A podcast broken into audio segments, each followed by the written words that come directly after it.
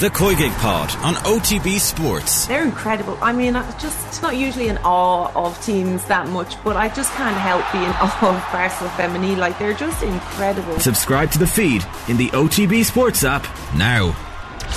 OTB AM. With Gillette. Get into your flow with the new Gillette Labs Razor with exfoliating bar. Oh yeah, we're dancing into Tuesday like we're a troop of Brazilians celebrating the fourth goal. Is it controversial? I don't, I don't know. Apparently it is. No, it's not. Yeah, we're here to police the tone of everybody, just like Keys and Gray. Mostly Keys, isn't it? Isn't it? Yeah. What, policing tone? Yeah. Richard Keys can't be celebrating that. Policing fun. Can't be celebrating the first round win in the FA Cup when you're like non-league. Can't be doing that. You're just trying to win the thing. Yeah, yeah, yeah, yeah, yeah. Imagine Saudi Arabia never celebrated the win against Argentina. They would have regretted Yeah. that. It's true. You know, they got a public holiday. That was nice. They had their moment. But then at half time, you know, you're, last night I was watching ITV and Brazil have absolutely annihilated South Korea. It's an absolutely incredible, especially 40 minutes of football uh, after good. the first goal. And then, you know, Roy's problem is uh, the celebrations. Yeah, Disrespectful. he- I mean, I I think the What are whole. thinking? I think the whole point was that he was. I thought he was being funny, like He was very funny. Well, that's the His thing. comedy line, the Strictly line was great, so. but his overall point. His overall point doesn't make any sense. That like they were celebrating the happier they got. They were still celebrating with four. I was like, yeah, well, now they're like now they can. Yeah. Rest, rest everybody. I thought that was that didn't make any sense. Uh, Didi Hamann has had no humour about it. Ah, he, he was like, "No, there's an unwritten rule: you never take a goalkeeper off." Okay, like, you know, Just giving every member. they're not going to be time. dancing in two weeks. No. I mean that. Sorry, that was a good line, but he didn't actually deliver it. Peter Collins reminded. I think I, I, if I'm maybe I'm, Peter Collins said it. uh, Peter Collins. You said they weren't going to Oh. be because Didi obviously was like he said this good line. Get inside the line again. I was like, okay, you're not going to do it. All right. I have to do it for you. I, I think the Brazilians are outrageous. How dare they have fun? I mean, why would they have fun at the World Cup? Happens every four years. Like, celebrating a goal? Are you serious? Celebrating qualifying for the next round of the World Cup? I mean, get a grip. Grow up, Brazil.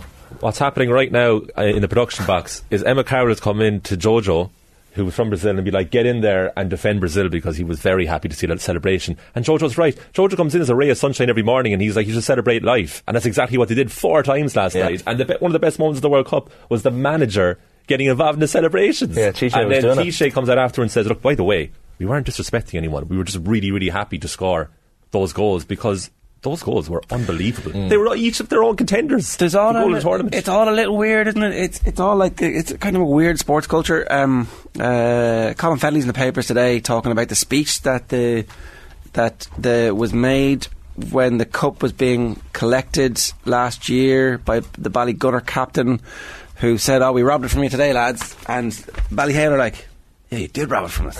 But like, how does the speech have any impact on? Literally one of the greatest ends to a hurling match that we've ever seen Yeah. where an underdog beats the greatest. The line before it was, by the way, you'll always go down as the greatest team of all time, but we robbed it from you today. And apparently, that's the same level of disrespect. I'm like, that's the opposite disrespect. That's like, we did everything we could, and we still got away with larceny. I think the, the point is a lot of these Brazilian players grew up in favelas and dancing and samba culture is literally their culture. Dancing is part of their, their like it's not like us Irish where like I'm sitting here like this here this morning. We do have to be I've careful got of stereotype here, though. You know, No, Like, of course, you know- but I've, I've got we've got the Catholic guilt, repressed repressed energy that we can't dance over. That's Okay. generational trauma. you want me back there, Shane? Go on, keep going. We've got generational trauma that means we can't express ourselves like Brazilian people. and yet, you know, Riverdance came along and sexified the whole thing. Of course, yeah. Freed us from the strictures of keeping our arms down by our sides, and then also gave birth to that clown. Sure, what can you do? Yeah, but Riverdance was a break in proceedings from the actual event, which sums it all up. It was accidental joy. I'd love Well, to that see was it. great. Now back to the thing. Yeah, I'd love Whereas to see Irish Brazil would have incorporated as part of their actual, you know, that's the show. But yeah, it, you do make a good point because what I want to know is Roy Keane was saying. Uh, after the first goal, which is true, right? If you're doing that after the first goal, that that could be construed as disrespectful in his mind, and the Mm. fourth goal would be fine. But also, like, what does he want them to do? Is it the old school shaking hands? Let's go back to the centre circle. Game's not over. It's nil all, lads. It's nil all. Which is not what, which is not what his Man United Nil team all. did. No. It's not. It's not what they did. They celebrated wildly after every And goal. he, they ran the and length of the pitch. He's been on camera saying you should celebrate goals. You should do it. In his mind, it was too much. Anyway, I, think- thought it was very joyous. Um, but the goals themselves, Brilliant. That Thiago Silva reverse pass. Um, and it took uh, it took commentary a, while to actually identify who the assist was from. Mm. Thirty-eight-year-old centre half Silva. I mean, that's how joyous this Brazilian team is when their oldest defensive player is that good on the ball. And uh, also Richarlison, it was like an Astro goal where he took a touch and could have literally done anything with it. And the South Korea goalkeeper it was like, "This is going to go in, no matter what I do." Oh, the and they just had that momentum. I know you're a big fan of momentum. They just had that momentum on their side that, like, no matter what they did, this is going in. And Paqueta too, who had seen a bit of West Ham, wasn't overly impressed with him. He's oh, decent, but like that finish with the caressed volley, Ah. it's just beautiful. The one thing is, the one thing I would say about Brazil, they haven't really faced anybody yet. And against Croatia, I think they'll beat them fairly comfortably. It's not a great Croatian side, or certainly not as good as they were four years ago when they Mm. reached the World Cup final. So Brazil's first real test could come as late as the semi final. It will, yeah. And they don't want to repeat of what happened in 2014. Well, they're definitely not going to lose. Seven. No. No. No, against, but, against Argentina or Holland or. no, that's the. But I mean, they could. Have they had any sort of adversity so far? Not really, other than Neymar's injury. Uh, but they, their strength of depth is phenomenal. Like they're, it is like it's such a good squad. And beforehand, you know, John Duggan was big on saying Brazil. He thinks they're going to win. And I was like, I'm not really sure about Brazil. I'm not sure. But geez, on paper, they're they're frightening. Brazil England final now, John is saying, which is a scary prospect. I don't it's also very ex- that's an exciting prospect. There's Sit and watch a There like that. no chance England are getting to the final. No? no, not no chance. Really? No chance. If they win, if There's they no win, way. if they win on at the weekend, they won't gonna- win at the weekend. But that, okay, so fair enough. But the, all they got to do is beat France, and it's going to be fairly straightforward, I think. After that, That's it's not. No, they have two more matches. uh, but no one as good as France. Chill Doesn't the matter. spine, sorry. They're still going to be good. Like at this point, what's happening is you were saying yesterday. These last 16 are actually quite good because everyone that we want to win is winning, meaning the quarter final is going to be unbelievable. Eight really good sides. France are great. If they beat France, they're still going to have to play a good team. Well- well- I really don't think. It could be Morocco. It could be Portugal. Yeah, Morocco are good. Yeah, but not not. You would say no chance of, of England beating them. You'd say every chance of England beating Portugal. I said no chance Spain. of England winning the whole thing. Yeah, well. and I think that they'll reach stop the against France. I think they'll stop against France. You have Kylian Mbappe against uh, not quite match fit Kyle Walker. It's going to be carnage. Ah, madness. That, that's, that's the battle we all want to see. Did you hear the quote from Matty Cash, Poland right back, Aston Villa's own? Yeah. About, yeah. Go on, Tiff. Sounds People absolutely go on. terrifying. So Matty Cash said he studied him in bed that day before the match. He was looking at loads of Mbappe videos. This is how I'm going to combat the greatness of Mbappe. Had it all set up. Then the match started, and he was like, "Oh my god, I'm immediately in a conundrum. Do I go tight or do I let him have space?" Problem with tight, he spins you immediately. The problem with space is he has this amazing ability in Mbappe where he'll get the ball, he'll run with it, then he'll stop dead.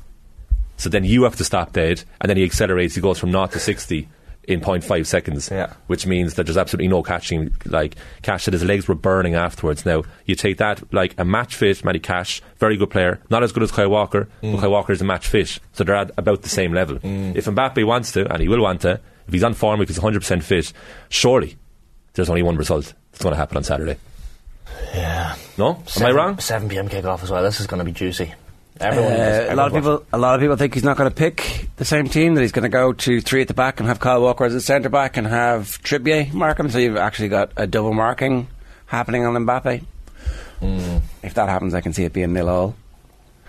Um, Penalties? and maybe they take that. I don't know. We need a. There has to be an England penalty shootout, or else it's not a major tournament. Yeah.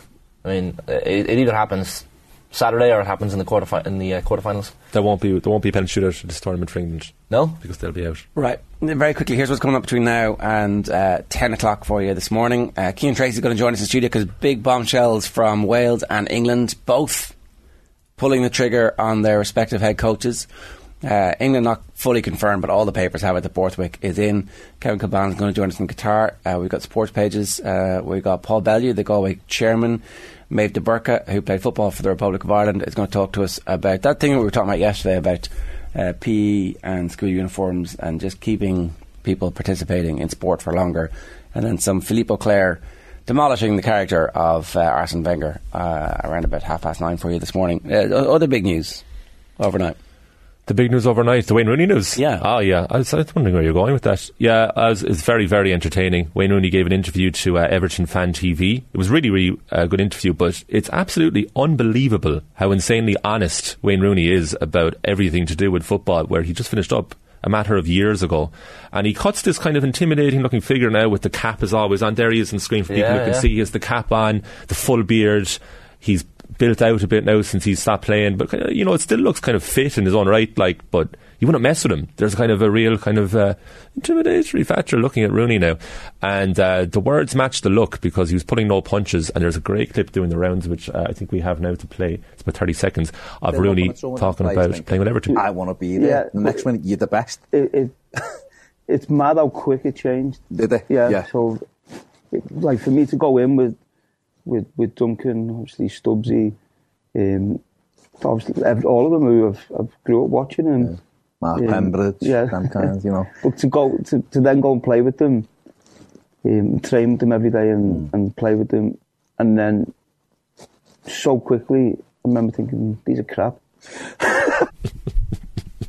I mean, Did you hear that? So what, what happens next? After that, Yeah. he's just like. Um, so Rooney is definitely on the verge of naming those players, but the interview decides to go another way.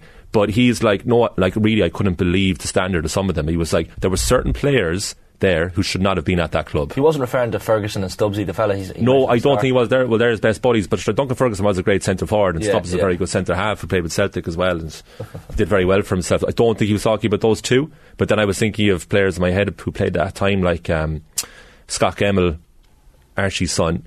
Was like a grafter, but I wonder was it him? Probably not. He was a good player, but it's like, geez, they weren't like there wasn't a bad, outright terrible squad. But Rooney, lad, like he had names on the tip of his tongue. All he wanted was an invitation to start naming names, and the interviewer, to his credit, because obviously he wants to maintain relations, and he just doesn't want to go that way anyway. That wasn't his style. His interview was kind of, it, it was a very kind of a positive overall interview. He went a different avenue, so Rooney moved on with the conversation alongside him. But he was ready to name names, like. But it was uh, that clip itself was remarkable because for 29 of the 31 seconds, you're thinking, "Oh yeah, this is very nice a tribute to when he started off." Because Rooney there is talking about when he was 17 years old. 16. Well, I know at the point when he became 17, when he spent a few months into in the squad. So what he said happened was he broke into the team, Everton fan. This is a dream come true. Scored that famous goal against Arsenal. Had scored against Wrexham in the cup. Before that, they were actually his first two goals for the club, which he's at to say in the interview. And then he said very, very quickly, I established myself as the best player in the team, and people in the team around the club became intimidated by me because I was very outspoken uh, and I was clearly the most technically gifted in the side, and he's only 17 years old. That's him at 17 years old talking. It's like, geez, look, these players are no good. So he went from hoping that he would get on the bench to playing a minute for Everton to basically knocking David Moyes' door saying, why aren't we signing better players? We need to sign better players. We need to improve. And he also references um, Franny Jeffers controversy moved to Arsenal from Everton Yeah. when he had his glory spell. And one of uh, Rooney's very early goals lifted up his jersey to reveal once a blue, always a blue, which he says in the interview was a criticism of Jeffers for leaving. And then the interviewer said, but then a few years you did the same thing. And he was like, yeah, I know. So I totally understood why Jeffers did that. Yeah, fair. Oh, it's amazing. Yeah, like he talks, I suppose the best way to summarise for people who haven't seen it, and it's available on YouTube um, to see on the Everton fan channel, is like he's talking as if he finished playing 20 years ago, not just, you know, the other day, essentially, where he would very much know all of these players still, and he has an air of. Um, I I have an air of guy who's so comfortable with himself and where he is in life that I'm just going to be as honest as possible. He wasn't nasty in any way, but he was just like, this is actually what happened. Imagine that confident 17 walking into a squad, first team Premier League squad, and going, I'm actually better than. It was fairly obvious, though, right? Yeah, of course. Like it was obvious that he was physically as strong as any of them, and he was also better than, clearly better than them. Like, so can you imagine what he was doing to them in training? Yeah, and but it wasn't just the everything. I mean, he was clearly better than most players in the league. He like he it was a freak of nature, really. Like, and they referenced there's a an amazing goal he scores against Spurs in the FA Youth Cup of White Hart Lane, where he hits a free kick, hits the wall, it comes back chest volley and puts it into the top corner, Yeah, 35 yards out, and he was only he was, like a teenager, like, and it was unbelievable what he was doing. But like, um, you know, he was saying like, look at. Uh, it was great to play, but we needed to be so much better, so much quicker than we actually were, and that's when he moved on. Like, um, and he just talks. He's such a normal guy, and he's he basically still the fan within him, and he became a world class player so quickly. He knows, a tr- I suppose, when when he goes into first team training, he knows he's going to be pretty good because I think I remember reading one of his books. He was playing under 16s at the age of eight. And if you're playing under 16s when you're eight, you're like, well, I'm. And he was scoring goals, by the way, at eight years old in under 16 matches. So that's, Yeah. that kind of highlights the, the level at which he was at. And I mean, he is. An, he wasn't intimidating. Like he looks. He now looks like a bouncer on Camden Street. He's got that look where you're like, this is pretty intimidating. He's got the hat and he's got the. He's wide. I would say small town uh, provincial disco, not even Camden Street. Yeah, looks like a barman. Or no, a doorman in Mullingar. He looks like the uncle of a great footballer. Yeah, he does. And and he's he's still a young man, like. But you know, he was talking when he only realised he was very good at fourteen. He just thought he was a handy player. Then realised, geez, I could actually make it professionally here. Mm. Um, and then you know, very quickly it you know emerged like I'm, he's just gonna he's just gonna go so far. But he talks about that Arsenal game, the goal as well. After that, he just went home and continued to play football with his buddies and just hung around the park. And he said like it was just so normal to me. And then like in his England debut, they I think they lost to Australia three one Mm. uh, at Upton Park. And after that, he went home and played football with his buddies. And he was wearing an All France Adidas tracksuit. And he was just like, "This is the clothes I had at the time." And he said, like very quickly, all those things started changing. Do you remember he got BBC Sports Personality of the Year when he was sixteen? And he was like, he was saying in the interview, he was like, that was so weird. Like, why did they give that to me? and he said he never, he didn't own a suit at the time, so he had to buy a suit. And Colleen had to buy a dress, and he said they had absolutely no money. Like he wasn't getting paid, so they had to borrow money to buy the suits and dress. And then David Moyes wouldn't allow Colleen to stay over in the hotel because she was underage. That's how young he was. Yeah, so yeah. at the time there was controversy the next day that he was disrespectful because the shirt was so tight around his neck that he unbuttoned it. And he just went up and said thanks very much, and the tie was down. He walked away, and he was chewing gum, and he was like, "I wasn't being disrespectful. That's just what I, I was just. That's what I did, and I thought it was mad, the outrage of it." And he said he was never comfortable with any of that commercial stuff, anything at all public facing. He just didn't want to do. And I think with increasing time, like as it passes, and you read his articles in the Sunday Times, he's so tactically nuanced, and he's a fascinating insight into the game.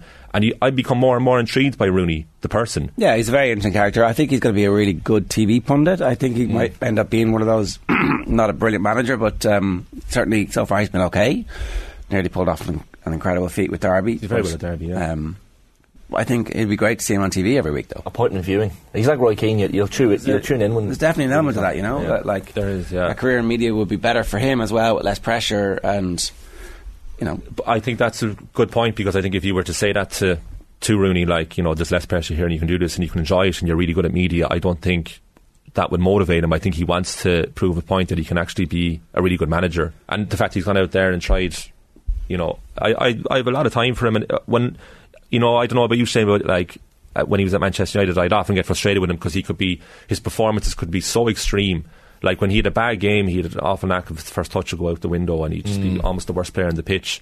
And then you remember when he, he tried to leave and all that in 2010, and he was like, I wasn't happy with Yeah. where the team was going. And you, there was times you're like, I'm not so sure about Rooney, but you only realise in hindsight how brilliant he was. in and- and hindsight, you all interesting he is. prefer Rooney to Ronaldo. hindsight, yeah. No, I never said that, but shall I, you be a man now. You're, I don't know Oh, yeah, um, no, where you're going, Ronaldo, after the latest outburst from I Fernando Santos. I, I actually can't talk about him. Like uh, Fernando Santos, has- it, it, the common denominator now we're, we're understanding and realizing is Cristiano Ronaldo. I mean, welcome to our lives from 15 years ago, lads. Yeah. Like, welcome. What do you Welcome, welcome, welcome.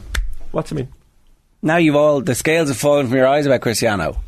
I think there's two versions of Ronaldo. That, like the, the 03 to 09 Cristiano Ronaldo Yeah. was a very different type of. He was a bit more humble, cocky still, but a bit more humble in his. He just uh, wasn't as exposed to uh, public facing social media platforms and uh, Piers Morgan at that time. He Yeah, just well- mostly played football. But I would love to go back to the annals of the Newstalk's um, audio and listen to you talking about Cristiano Ronaldo from 03 to 09 because I would imagine you would be appreciative of the guy's genius. Uh, No? roll the clip. I don't know. Probably should have that. I mean, look, obviously he's a very good player, but like his character never seemed anything other than like so. Uh, the incredible work ethic, which separated Yeah. him from Wayne Rooney, say, is something that should always be remembered. Right? They're the same age, right?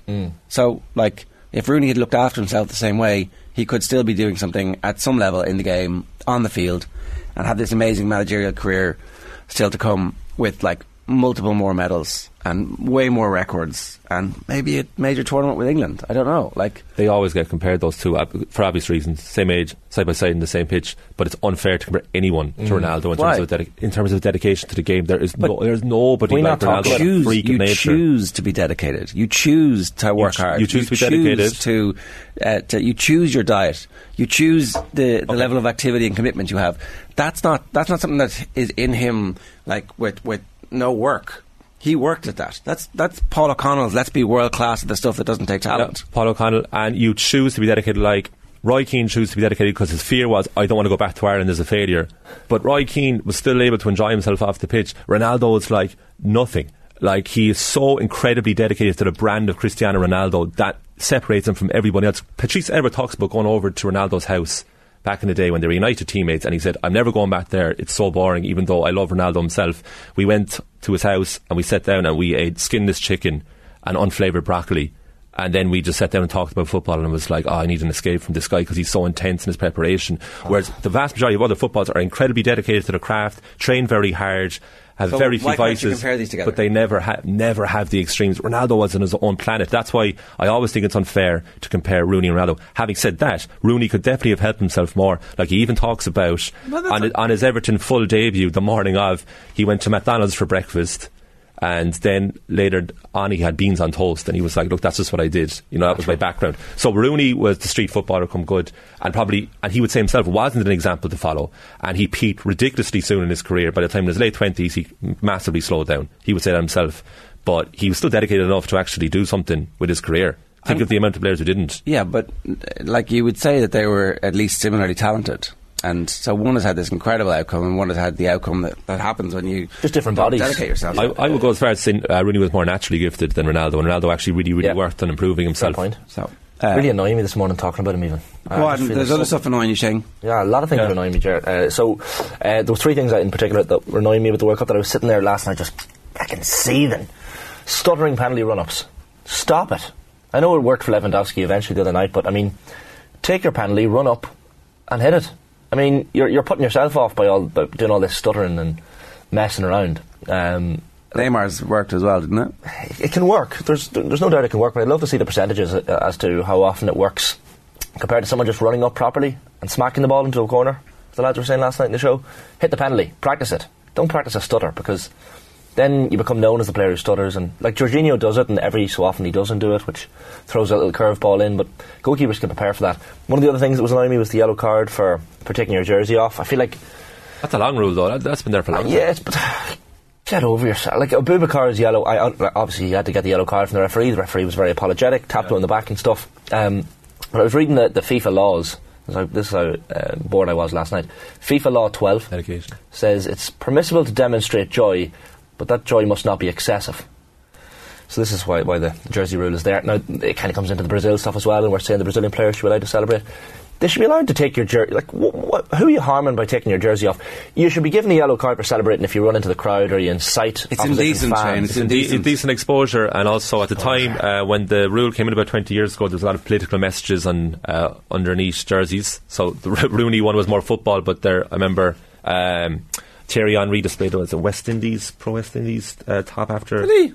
Yeah, yeah, yeah. There was something like that for he's friends with Brian Lamb or something. Anyway, um, I remember, and it was the Premier League numbering on his vest as well. So I think they wanted to outlaw any political messages. Because if you lift his shirt up at all, you get uh, penalised for it. Yeah. Your penalty one, though, I disagree with. Disagreed with Mick as well in the news round last night. Just Right. get up and smash it. No, like Don't, this- no, go- no, sma- go- smash it in hit it hard into a corner. no, I get the, I, I understand the finishing part, but he's like, just go up and hit it. It's just like, no, because it's instantly forgettable then. And this goes back to the Brazil celebrations. It's like, the whole point of sport in the first place is escapism. So it's The like. whole point of a penalty is to score it. It's not to be Ah, remembered. no, but it's, it's not to be not, no, remembered. like this is the problem. This is the language of a lot of ex uh, professionals. Is like of a certain era. It's like go out there and do your job and win. It's like, but no, you're one of the very, very, very, very lucky few in the history of mankind to actually play football for a living. It was like enjoy it, Mm. please enjoy it, so that we can all enjoy it with you. But if you go down with this attitude of like, you know, you have to prepare, like, because you, you you can't give the ball away and, and don't lose it in the last ten minutes and put the ball in the corner. It was like, oh, these games are instantly forgettable as Yeah. a result. Like, I have no problem with the shuffle run up. It, The- it adds entertainment. the last thing that was annoying me, we could probably play the B-roll with the volume down on this one because I don't want to hear it anymore. It's Box Park Wembley, so £25 for a ticket. Um, now, Box Park website says, please refrain from throwing things in the air, especially things made out of plastic, your shoes or your hopes and dreams, they hurt. That's on our website. But, uh, so, I, I actually took some notes on this last night when I was watching it. I was like, looks like purgatory on earth.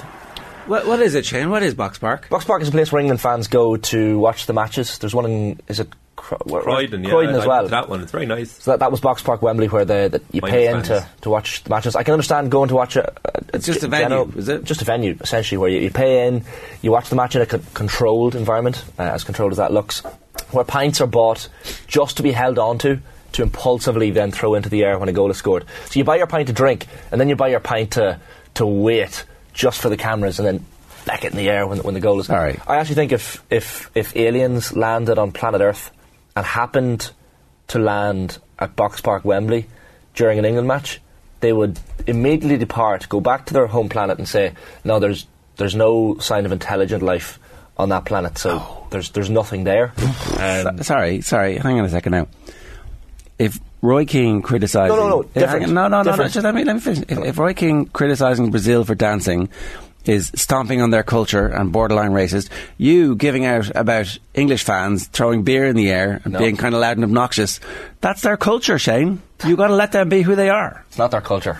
It's not their culture. I mean, this is this is where Drinking shitty warm pints in a Wetherspoons, that's their culture. it's where the Canary Wharf business suits meet the Brexiteer colonialists for their for their beers and their throwing. It's the it's the forced celebration. The Brazilian stuff is natural to them. When someone tells you who they are, Shane, you got to believe them. to, to defend my client there, um, possibly the reason uh, Shane has outlined this problem is when you're throwing your beer nonchalantly up in the air in wild celebration, you could be affecting another human being negatively. could. Whereas the Brazil celebrations is all good nature. They're not hurting anybody else. to me, to me, box diff- park. that could be a difference that See, Shane here we, what we just watched there makes George Orwell's 1984 look like Teletubbies world. I would prefer to be in George Orwell's And novels. you can't switch it off. No, you can't. But that's dystopian. That was a dystopian. Like that video. That's why I didn't want to listen to it anymore. It's dystopian. It's um. Now your Alexa listens to you on purpose. It does. It's purgatory. Right, 7.56 this morning, OTB here, and brought to you live each morning with Gillette Labs for an effortless finish to your day. Up next, Cian Tracey is going to join us in studio to talk about the Eddie Jones news and Warren Gatland. First, the lads in the news round obviously talking about the fad of unusual penalty run-ups at the World Cup. Japan missed the first penalty, missed the second penalty, and it became pretty inevitable after that. The penalties were poor as well. Yeah. Did you like Lewandowski's penalty? Uh, I didn't the first time, but I liked the fact he backed himself to do the same thing the second time. it's funny. It Rory, made it kind of cool. Rory O'Connor was in earlier, and he was saying it wasn't for him. He thought it was just had a bit too much going on. Just Yeah. take the penalty, kind of.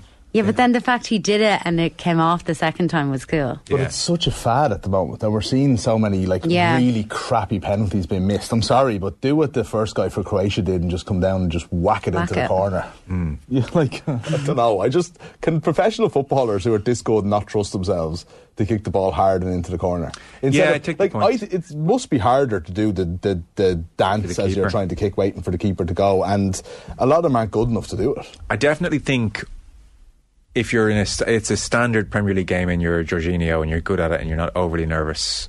I kind of think I, I understand the logic of well, if you wait for the keeper to go, then you're guaranteed to score Yeah, by but why do rolling the it in. keepers go? But well, it's hard not to. You know, it It's must be hard Jorginho not who to. does the same thing every time. Why? Though every, one in ten times he'll just hit it normally, and then you're like, oh, I was waiting for him to go. But I think if you're under a lot of pressure, it's a harder skill to execute.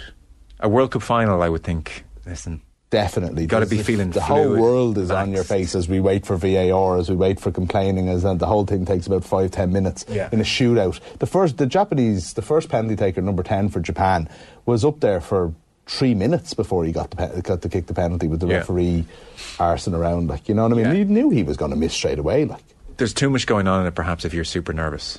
But um, yeah, I, I guess it's it's uh, fad at the moment for sure. Uh, Cian Tracey, the Irish Independent, is with us to talk to us about the uh, ongoing situation in rugby in England and in Wales. Cian, good morning to you. Morning, lads. How are you? Um, I, did Wales want to get their stuff out first? Did they want to get their claws And Warren Gatland wasn't really a runner for England, was he? Looks like the C. Borthwick thing. Yeah, I think so. Yeah, even Making- even the Ronan O'Gara stuff, I think, was all a bit of shadow boxing. Ronan O'Gara probably didn't do too badly out of it when you think that he's getting a, a nice new contract in La Rochelle now as well. But yeah, I think the succession planning.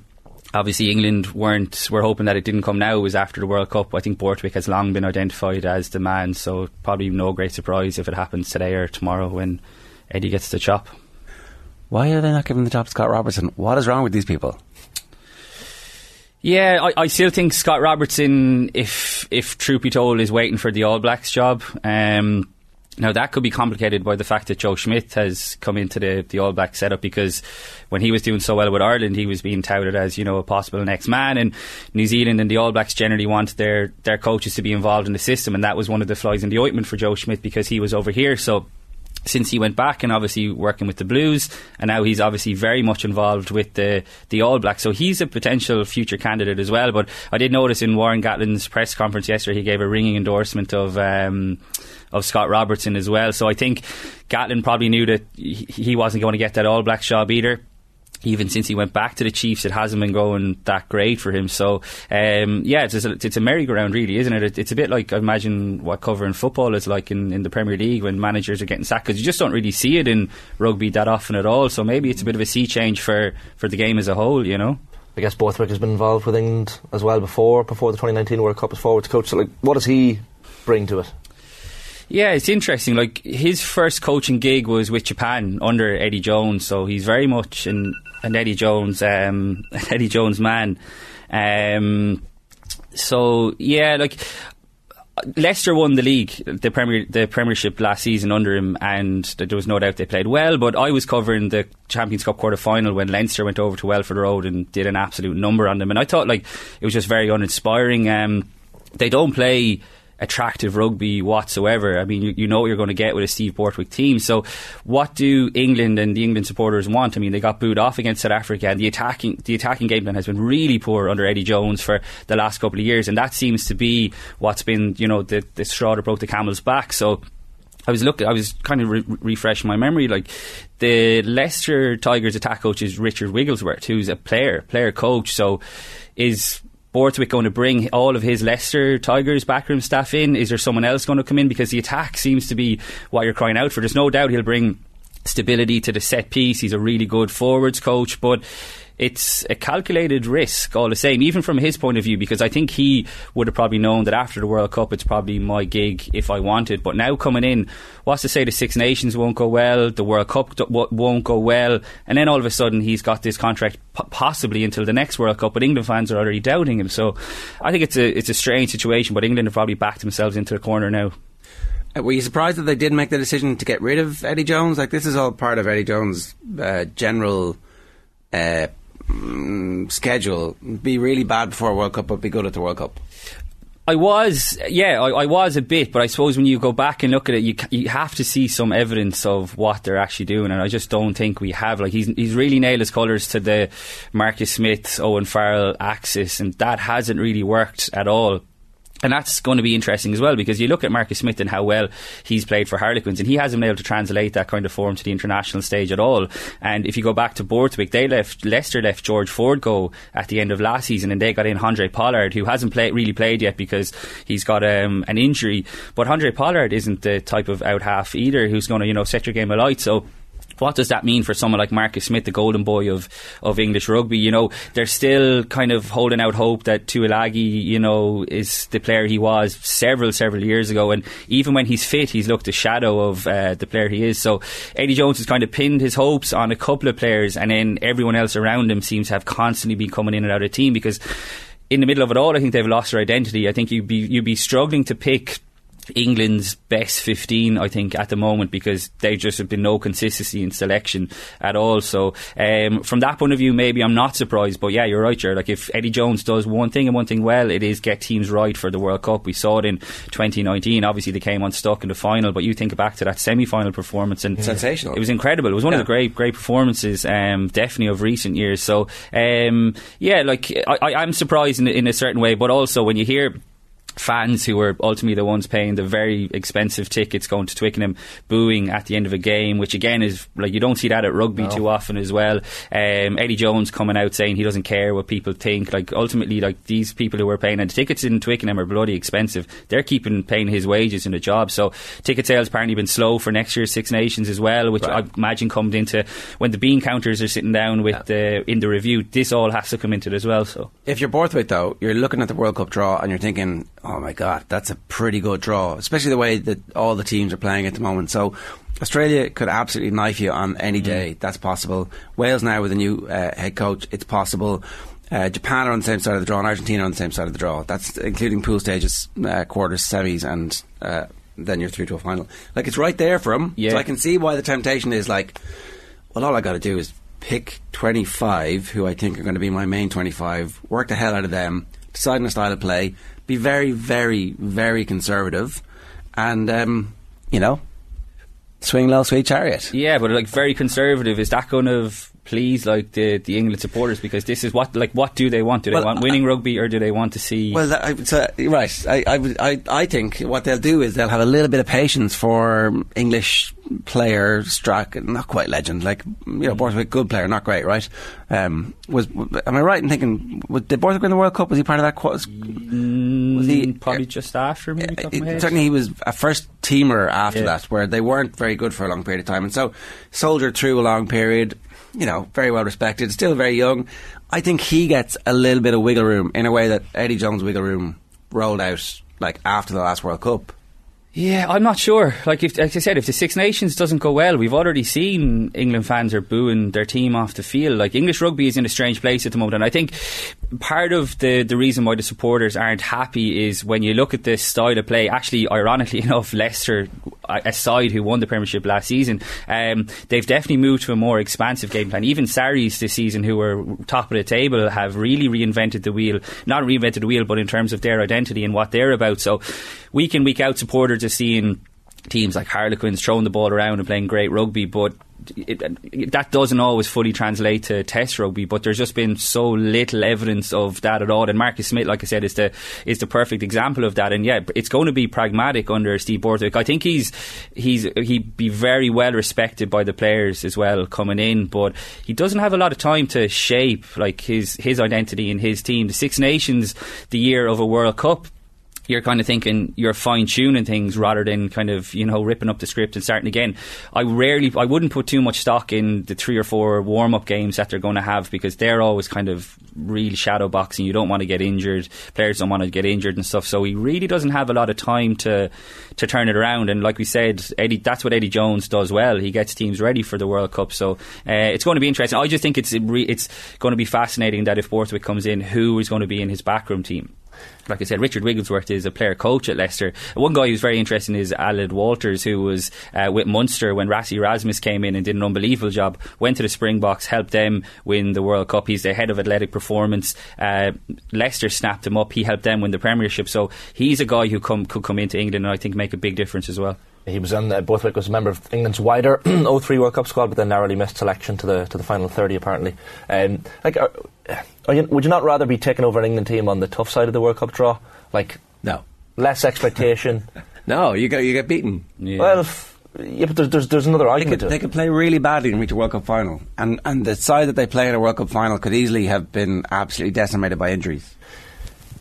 Yeah, And, and the same can be said for Wales as well. Like this Yeah. exact conversation that we're having. But I think, I think the Wales situation, I'm sure we'll get onto, is a little bit different. I just think that Eddie Jones's track record, it's it's just been such a turnaround from Bill Sweeney and the RFU, who were backing him to the hilt Mm. constantly, and he still has the best winning percentage record of, of any English coach. And um, okay, November was 73%. seventy three percent. Yeah. Yeah, yeah. Um, just ahead of Clive Woodward, I think his good his good buddy, which is um, which is interesting. They seem to be having a nice little tete-a-tete in, in the media over the the last couple of years, but um, yeah, like you, know, like I said, when when the fans are getting on top of you, it's probably it's probably time to make a change. But I'm still a little bit surprised, and even from Borthwick's point of view, he comes in and like I said, if it doesn't go well at the first in the in the Six Nations, he's under massive pressure going into the World Cup. Clive Woodward's latest um, pointed comments towards Eddie Jones were pretty good. Um, so he pointed out that semi-final win in, in 2019 against the All Blacks, but he said he'll be remembered for the misguided rhetoric and unfulfilled promises. Like, do you think history looks back on Eddie Jones's tenure Uh, positively in any stretch? Yeah, like not like they, not winning the World Cup in 2019 after delivering, like we said there, one of the great performances. I mean, that was probably a black mark in his name.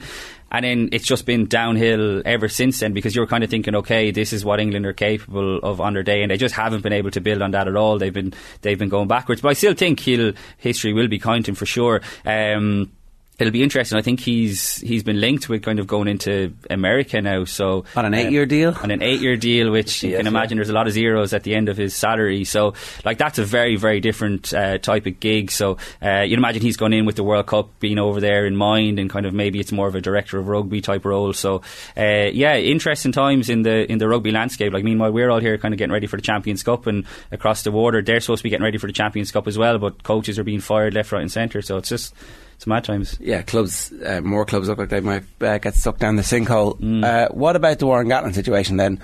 This seems less shocking in many ways that like Pivac was on a very sticky wicket for the whole time. It looked like they'd made some recovery in the summer, but he just couldn't keep it going. Yeah, uh, that's less surprising. I mean, when you lose to Georgia and Italy at home in the same year, you were really, uh, you were really kind of on thin ice. Especially then when Warren Gatland conveniently takes um, a gig, you know, over here and was a prime video he was doing, and you know he's kind of hanging around and v- going around visiting the Welsh clubs and saying, okay, like I haven't gone away here at all. And like I said, I think a lot of that was down to the fact that he realised when he went back to New Zealand that the All Blacks job just just wasn't going to happen. Chiefs Chiefs thing hasn't gone all that well for him, so it's funny, like reading the coverage over the last few days and on Twitter and stuff.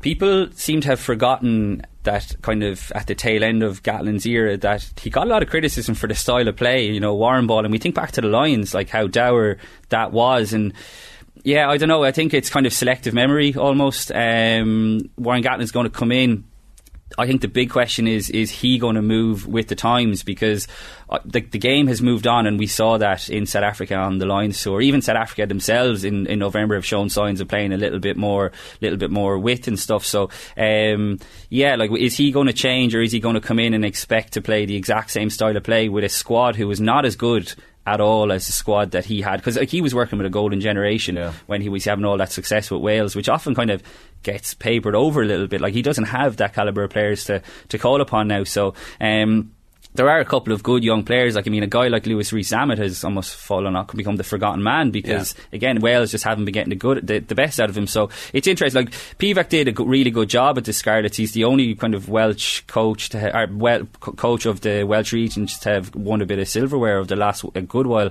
Uh, but he came in trying to play that Scarlet style of play, and it just didn't work. Like we were talking there about, you know, playing all the bells and whistles rugby that doesn't always translate to test rugby and we saw, for sure we saw that with Wales so, and then he tried to revert back and he realised to more towards the Warren Gatland game plan he didn't have the players to do that so uh, but I've no doubt that Warren Gatland will definitely galvanise everyone it's just whether he can he, like I said, he can kind of fine tune his like Shaun Edwards is a big part of his success. He's not going to be there. Who's going to be his attack coach? Is he going to keep Stephen Jones, who really didn't do well? You'd have to say under Pivac. So he is good at that, though, isn't he? He is good at uh, getting people to, to Yeah. join him, and that's the one thing you would say about um, his ability to reinvent. It won't be him doing the reinvention. Mm. He'll get somebody else who knows more about it. Yeah, well, he that he's normally a, he, he's very much a director of rugby type figure. He, you know, he likes to have a coach on on the field who, who's doing that kind of stuff for him. But at the same time, like getting Warren Gatland in is great, and I think like most of the supporters will be really happy. But it doesn't fix all the issues in, in Welsh rugby, and that that is the big kind of overarching sense. Now it was interesting reading the press con- or the press release um, with regard to his announcement that it's potentially true to the next World Cup, and that he's going to be involved in a root and branch review. So this isn't necessarily, which I think a lot of people would have assumed that he was coming in for next year. That's it, a big fat paycheck, and he's Yeah. riding off into the Yeah. sun. So if you can get someone like Warren Gatland in who knows Welsh rugby obviously like the back of his hand and actually fix some of the issues because even throughout his time there he would have butted heads with the Welsh Union quite a lot. So if he's coming back under conditions that okay we're going to make changes then it could like it could be an absolutely genius move so um, like Ireland going to Cardiff first up in the Six Nations suddenly becomes a lot more interesting It doesn't does. That, those grenades, the little, uh, the little, the little needle, the lot of needle that um, Warren Gatland has with Ireland is great, and it, it actually adds something. I think Mm. to that. We've kind of missed it. Whereas we, Wayne Pivac was like, yeah yeah vanilla well, uh, nice, you know. I mean, particularly if you're losing Eddie Jones you need Yeah. you need uh, Warren Gatland back in on weeks like that his time at the Chiefs was a complete disaster. Like that, we shouldn't. Uh, so he definitely went home with the notion of I can get the All Blacks gig, and then nothing went right. So when he signed, he, he signed a four-year deal with uh, the sabbatical to take over the Lions, which uh, immediately is like. Okay, so you're coming, you're going to take charge of our club, and then you're going to leave us for a while to go and do another job on the other side of the world. Mm. Okay, it's okay, yeah, okay. And then they lost every game. And then while he was away on his sabbatical, the team miraculously improved. Like, with no significant change in some, some players, but no significant change of, like, uh, playing stock, which would definitely make you a little bit concerned if you're a Welsh fan going, I mean, you, you had it and then you lost it. You don't always have it. Exactly, yeah. And he, I think he went back and he again he tried to play that kind of you know one dimensional style of play. And if there's any country that's not going to go down well, it's in New Zealand. You know, um, I think it was always a bit of a pipe dream that he was going to get the the All Blacks job. I think his kind of media dealings would really put, I, I would imagine, the New Zealand Union off and stuff. While it's great from from our point of view. Um, so yeah, like this is the big, the big kind of question I would say hanging over Warren Gatland coming back. Is he going to, you know, adapt? Is he going to move with the times? Because there is absolutely still room for the style of play, and it was bloody effective at times. But you need more strings to your bow, I think, in Test rugby these days. We've seen it with Ireland, like the rugby that Ireland playing, France are playing. Like I said, even South Africa throughout the November series. You know, you saw glimpses of them, you know, trying to play with a little bit more wit. So um, it's not a foregone conclusion, but certainly like you said, Ireland going to, to, Cardiff in the opening game of the Six Nations, you're suddenly that looks a lot more dangerous than it did with kind of Wayne Pivac in charge and continue, continuing this. Yeah, bring it on. That's what we say. You're, you're delighted for. Is he the risk-free option? Like it, it, almost as a feel of Alex Ferguson returning to Man United at some point after he leaves. Like yeah. It, so there, there has to be risk associated with it never go back to your ex, Shane, isn't that what they say? So, uh, yeah, Ronaldo, like, we're talking about Ronaldo this morning. yeah, yeah th- there is risk, but like, I think the big risk is that you come in and you expect Warren Gatland to just copy and paste what has worked before, which I don't think will work. But I think, yeah, he's a smart appointment, and like I said, if he's going to come in and do the root and branch review as well, then I think it could be a really, really smart appointment. All right, Cian, good stuff. Thanks a million for that. Cheers, lads. You can read more from Cian Tracey on the Irish Independent. It is 15 minutes past 8 this morning. OTBAM is brought to you live each morning by Gillette Labs for an effortless finish to your day. It's competition time. Uh, the Leopardstown Christmas Festival takes place from the 26th to the 29th of December. A great day out for sports fans, socialites, and thrill seekers alike. Every day this week, we have two hospitality places for the Leopardstown Pavilion to give away a reserved table, lunch, chat, and tips from top tipsters, and much more. To enter, comment with a horse emoji on our main Twitter page.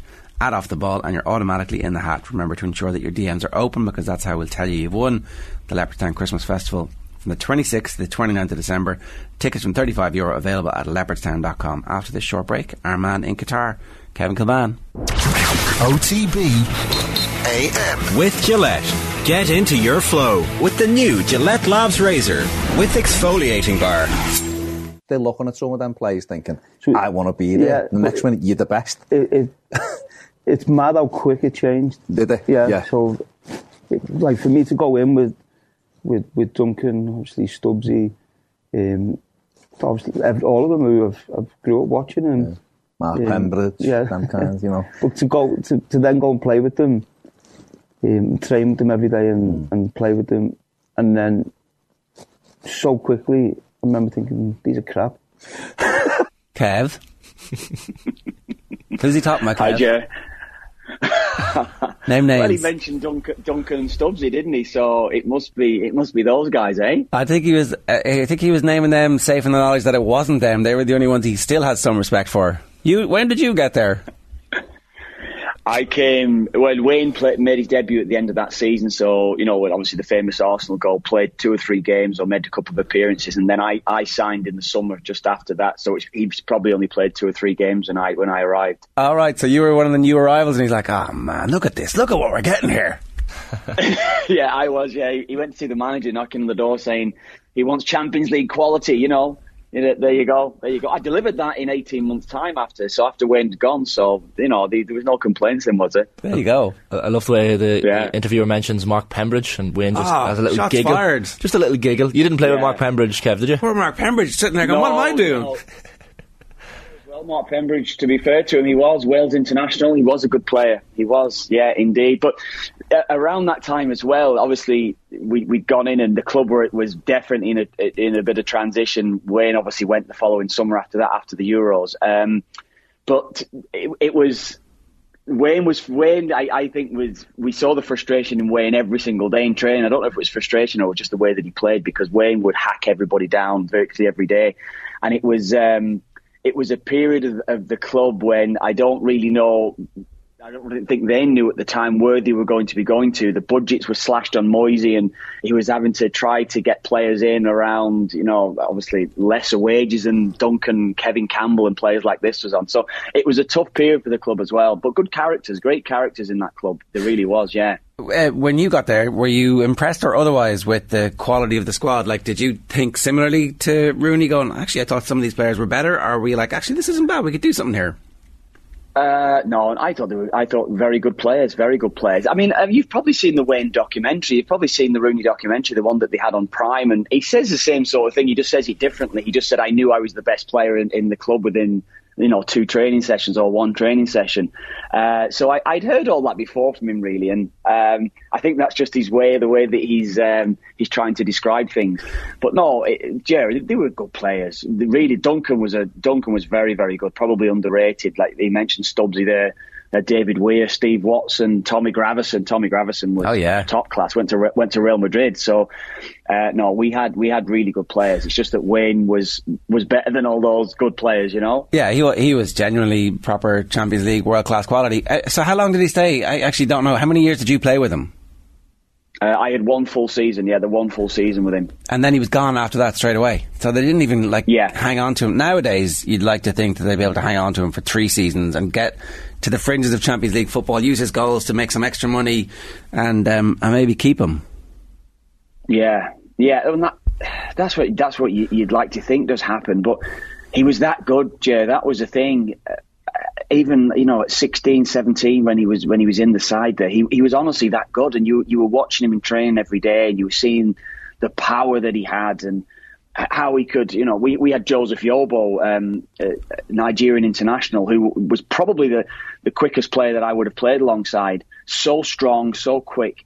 Wayne was not quite as quick, but nearly as quick as him, but so much stronger than him. He could just outpower him. And Joseph Yobo had probably played his whole career where he'd been the strongest player, maybe coming through his youth teams and things like that, the quickest player. And all of a sudden, he's got this kid who can just out out muscle him, who can just you know brush him aside of the ball, and then he's nearly as quick as him. So if, if he gives Wayne an extra yard like he used to do with certain players, he'd always be able to catch up. Whereas he wouldn't catch Wayne because Wayne would get away and finish. So you know. Uh, which, which, whatever you brought to, to, to whatever you, your skill set was within any squad, and probably Man United would have seen it as well to an extent. Wayne was better. Wayne had a different. Wayne had better skill set and better strength, better pace than virtually every player he come up against. So that was the difference that, that he had. Did he ever hack you in training, Kev Rooney? Oh yeah, once or twice. Yeah, yeah, he did. He was he, he, honestly he he trained like he used to play, and every single day. Uh, and I mean, I think we've had these uh, conversations when I've been on with you guys before. I used to um, I used to live in between Liverpool and Manchester, so I'd drive over to, to Liverpool and I'd probably get in at maybe eight eight fifteen, eight thirty every morning. And Wayne was invariably always on the training ground. I, I, think he got out on the training ground at 7.30, 7.45, whatever it was, and he was practicing. He had an, an unbelievable desire. I, I, don't think it was a desire to get better. He wasn't. I don't think he had the mindset of, look, I'm, you know, I'm, I'm working on a technical aspect of my game to become better at a certain thing. You know, like some players, I think a lot of players now have. Um, have a you know a, a, real mindset from a young age. I've got to become better at a certain skill set because my right foot's not better. I'm not great at heading. Uh, you know, I've got to work on my first touch or whatever it would be. Wayne just had this this kid in him that just wanted to play football every single day, and you'd see him out, you know, volleying balls. You, lads go out to training every day, and you know we have obviously the um, the prehab and type of, of um, you'd be doing your prehab before training, make sure that everything's right. You, are working on your stretching, you're working on anything. Wayne never did that. Wayne wouldn't stretch. He would go out and smash a, a hundred balls into the goal. And everything that every sort of uh, sports scientist, every sort of fitness coach is telling you not to do, Wayne would do it he just had an unbelievable desire just to play football. That was how he was. That's kind of the anger stuff that he talks about coming out, I think, is it smashing the ball again and again and again, even though you know at some level this might not be the best thing for you, you're still going to do it. Yeah, I think that's probably it. He, I mean, would you say anger? Would you say a, an aggressive side to his game? But he did, yeah. He was. He, he, he honestly, invariably, I, I, maybe not once a day, but once every other day, one twice a week in training, there would be you know, an over the top tackle, you know, potentially injuring somebody. Um, you kind of knew it was going to come with Wayne, and that was on virtually every single player on the training ground. He he had that way about him where he just he he, he played every training session, or he, the way he trained every single day was as if it was a Champions League final, or if it was you know an FA Cup final, or you know a, a big game that's going to secure you the Premier League title. That was how he, he used to train every single day, and he would go over the top at times. That's how he was, but He's, was, um, that was his DNA. He's he's obviously a man who, at some point along the way, has got therapy because he's talked about having anger issues, and that I think in that documentary and, and various places as well. You, that doesn't that wasn't obvious, or was that like in retrospect? Ah, okay, when he was trying to crush these uh, grown men in their thirties who were just trying to make a living at training and potentially end their careers. Maybe that's how that manifested itself. Uh, uh, yeah, I yeah, I think in the documentary, I think he does allude to it, doesn't he? About about um, the way that he trained and things like that. Yeah, the, the anger issues, I suppose. I, don't think he, he mentions it specifically like that, but they they were on they were they were somewhere underlying the whole time. Yeah, they, they were ready to just to bubble to the surface. I think that's the way that he was. And as you say, I was in my twenties then, Jay, probably mid twenties at that stage, but um, not quite reaching my thirties. But um, there was a lot of guys that I think maybe it was. I think when he realised he was better, and you know there was nowhere for him to go at Everton. You know, if, if, as much as you know he got a lot of stick for leaving Everton, he'd just be just become top scorer at the Euros. He, it was almost he had to go. You know, that Everton had had a huge offer for him that had come in. Where where did did Wayne see his career? He saw himself winning titles and I think it was almost as if that was it. He was done around this group of players because he is so much better than them. You know, I'm stronger than you. I'll, I'll, I'll kick the shit out of you, whatever it would be. And I need to move on somewhere now where they're going to suit my style of play and, and, uh, and be fitting to my standard of play too. And was it that season you guys qualified for the Champions League? The season he left, or the year after? Yeah, that's that's that, that no, next no, season. That year. Right. That year, yeah. We, we were in a bit of turmoil that summer when he left. Moy, David Moyes was under a lot of pressure. Um, we replaced Wayne Rooney with Marcus Bent, actually. Um, so Like that like. that maybe that says it all, doesn't it? Yeah, I, I think I think we paid 300, 400,000 for, for Marcus Bent. I think it was from Ipswich. There was no money in the club, so you know you, you're getting 30 million in for Wayne Rooney, and, you, and you're only and Moyes' budget was probably only two million because I think we signed Tim. Tim Cahill came in. We signed him for two million from Millwall. Tim was a great signing. You know, an attacking midfielder. You'd probably say Tim ended up being that type of replacement for Wayne because he was the one that was the, the midfield link who just used to go in and get goals. Not no nowhere near nowhere near the class of, of, of Wayne. Don't get me wrong, but he was the guy that was able to go and get the goals. I, I suppose. So Moyes' budget after selling a thirty million pound player was was probably three million, something like that. So it shows where the club actually was at that time, and and then the, the club got better, and, and maybe off that Wayne Rooney money over a, a period of time of ten years, David Moyes went on to have a really successful uh, club there at Everton. Presumably, Rooney's top of the pile, Kev, in terms of players you've played with, is he? Um, I mean, I've said it a lot. I honestly, the only one I think at the age at 17 is, is Robbie, Robbie Keane.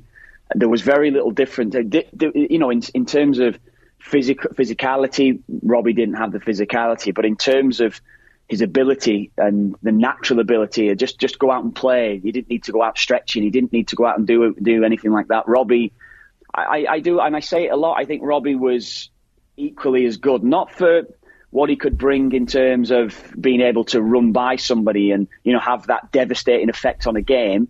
But Robbie could have a devastating effect on a game in a different way, and uh, even on the training ground, we, would see that with Robbie.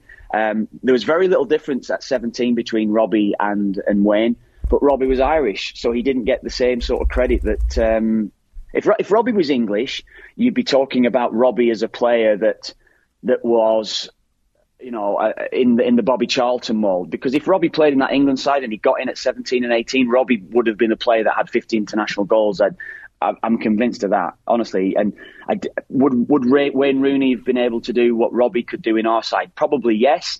But but Robbie was very very special. Yeah, very special. His longevity as well, the, the dedication to his craft uh, is something that, that Robbie has um, that maybe gets a little bit underrated. Let's talk a little bit about um, the World Cup stuff before, because obviously you're in Qatar for the World Cup. What about Brazil? What What's the truth here about them? Um, uh, Colin or Shane was making the point earlier on. They haven't yet played anybody who's really put it up to them properly. Is there a possibility that maybe when they come Are up they- against a good they- team? Maybe, maybe, but let's be honest now. Could you see? I mean, I watched. We, spoke about Croatia before the tournament. You've asked me, and, I, I've I've watched Croatia thirty times before the tournament, maybe twenty times, whatever it is. And I said they're, they're a good side. You know, I saw them outplay France recently prior to the tournament, and a lot of people do get you know, fixated with the, form going into a tournament, saying, "Oh, they beat France, and France have lost. France are not in great form, and then France turn up for a tournament and do what they're doing right now." So I don't necessarily think that, but I just know that this Croatian side are a very good side. You know, uh, runners up four years ago, they've they've they've produced, haven't they? And they've got they've got amazing football players. And then I watched them yesterday in that Japan game, and I'm like, oh, look, Japan are not a great side. They can't raise the game. So if you're using that analogy of not coming up against great sides, I, don't, I don't have it. You have to, you have to do the business. And you know, South Korea had an unbelievable game plan to how they're going to stop them. They played, against, they played against Switzerland in this World Cup. They played against Serbia again, who are another very, very good side. You can't get away from that. And I know Cameroon beat them, but they had ten changes or whatever it was. So you're not going to really judge them on that um, Cameroon performance. And South Korea had a game plan. They set up with a way to go and try and beat them. And they, they had, a, you know, tactically, they've, they've done well to get out of the group. They're not a great side, and I, and I know that. But um, last night was, was special watching them. It was so, so special to see that the movement on them, the setup on them. And we get away from the fact is that how unbelievably hard working this team are.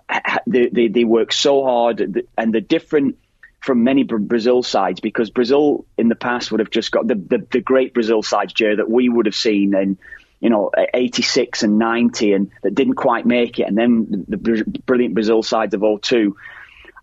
In our lifetime, Joe, we, we, we maybe remember 86, we maybe remember 90. Do you remember Brazil really taking apart a side like they did last night against South Korea in that 36 minutes, really taking them apart and going to just blitz them and score the four goals, game over? I don't remember a Brazil side doing that.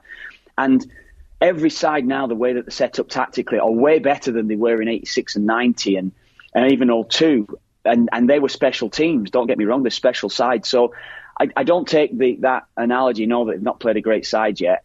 I, I, I think sides that have better players will be and physically will be able to deal with the physical side of it. But look how they set up tactically. They, they start in a 4 3 3, Neymar as an 8, with um, with Paqueta, uh, Paqueta as an 8 and then they switch when they have the ball. Alisson gets the ball, they switch the system. So they go to three at the back. Danilo goes into midfield alongside Casemiro. So they make a three. It's it's three two, um, two three. I think I, if if I've got my numbers in my head right, it's it's unbelievable the change of system. So so Raphinha goes high wide to the right. Vinicius Junior goes high wide to the left. Neymar becomes a striker. He goes right through the middle up alongside Richarlison. And then the movement in midfield is incredible. So tactically, to stop them actually playing out is so hard. And then when they lose the ball, they've got bodies forward that they're able to go and press the ball quickly, but they always have four players back. I talked on it with, with Joe when I was on him last week. So they can't, they're so hard to be counted on. So if you look at a side and they go, yeah, you can get at Brazil, they're sending bodies forward. Watch them I, don't know if you get it maybe with the RT footage there that, that, you're watching when if the lads are doing a lot of their analysis on the tactical cam, but it's great to do your analysis on how the setup goes. And you can actually see within within that that they cannot be counted on. So Korea are, are all over the place trying to figure out how to how to stop them when they're in possession. Yet they win the ball, and they turn and they, they're swarmed upon straight away. So Brazil are winning the ball back quickly, and it's for the back four or the four players that sat in in uh, in, in defensive position, they don't have to do much running, so that they they're conserving energy for if they're able to be countered beyond, and and there's a bit of a there's a bit of a breakaway. So honestly, I mean, look at the goal that Korea scored. It had to be a worldie to, to beat Alisson, who made two two or three actually decent saves that were long shots. So I don't know. I, I think this side are the real deal in every way. Honestly, the real deal. They've got the, they've got the flamboyant, they've got the creativity, yet they've got the, that real bit of solidity to the team as well. When you're speaking of uh, of Everton, the Brazilian third choice, Weverton came off the bench last night as well, and like yeah. Didi Hamann had his comments on television afterwards, giving out about the use of a, a third choice keeper in a, in a match like that is disrespectful, and the dancing was disrespectful as well. I think Roy Keane echoed that. Don't know what your take yeah. on that is. You have to again. I go back to I, I, always remember Brazilian sides as a kid. I remember the dancing after scoring a goal and having fun. You know, when when are we going? Are we going to always say that, that that this game is totally? I mean, I, I wouldn't have been able to do what those Brazilian players do. So if I was playing for South Korea, I'd be pissed and I'd be saying, you know, I, I don't. I, I'd be I'd be wanting to go and kick them.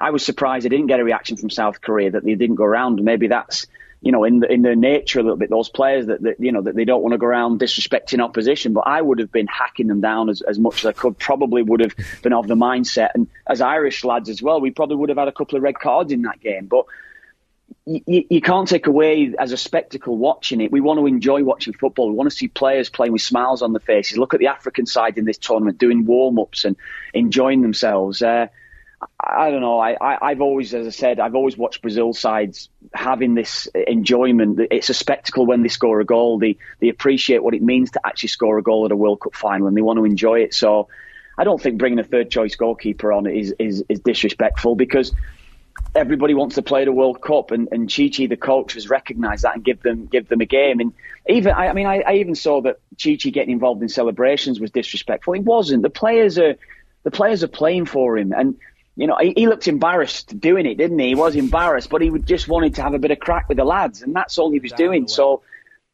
yeah, it was a bit like that, wasn't it? And and the lad will be laughing about that now, and they move on to the next game, and, and it's high spirits, ready for, um, ready for who they play now as well. I've just forgot now. Croatia. Croatia, and let's be honest, I saying talking about Croatia, I, I think they're going to destroy Croatia because they don't have the energy in the side.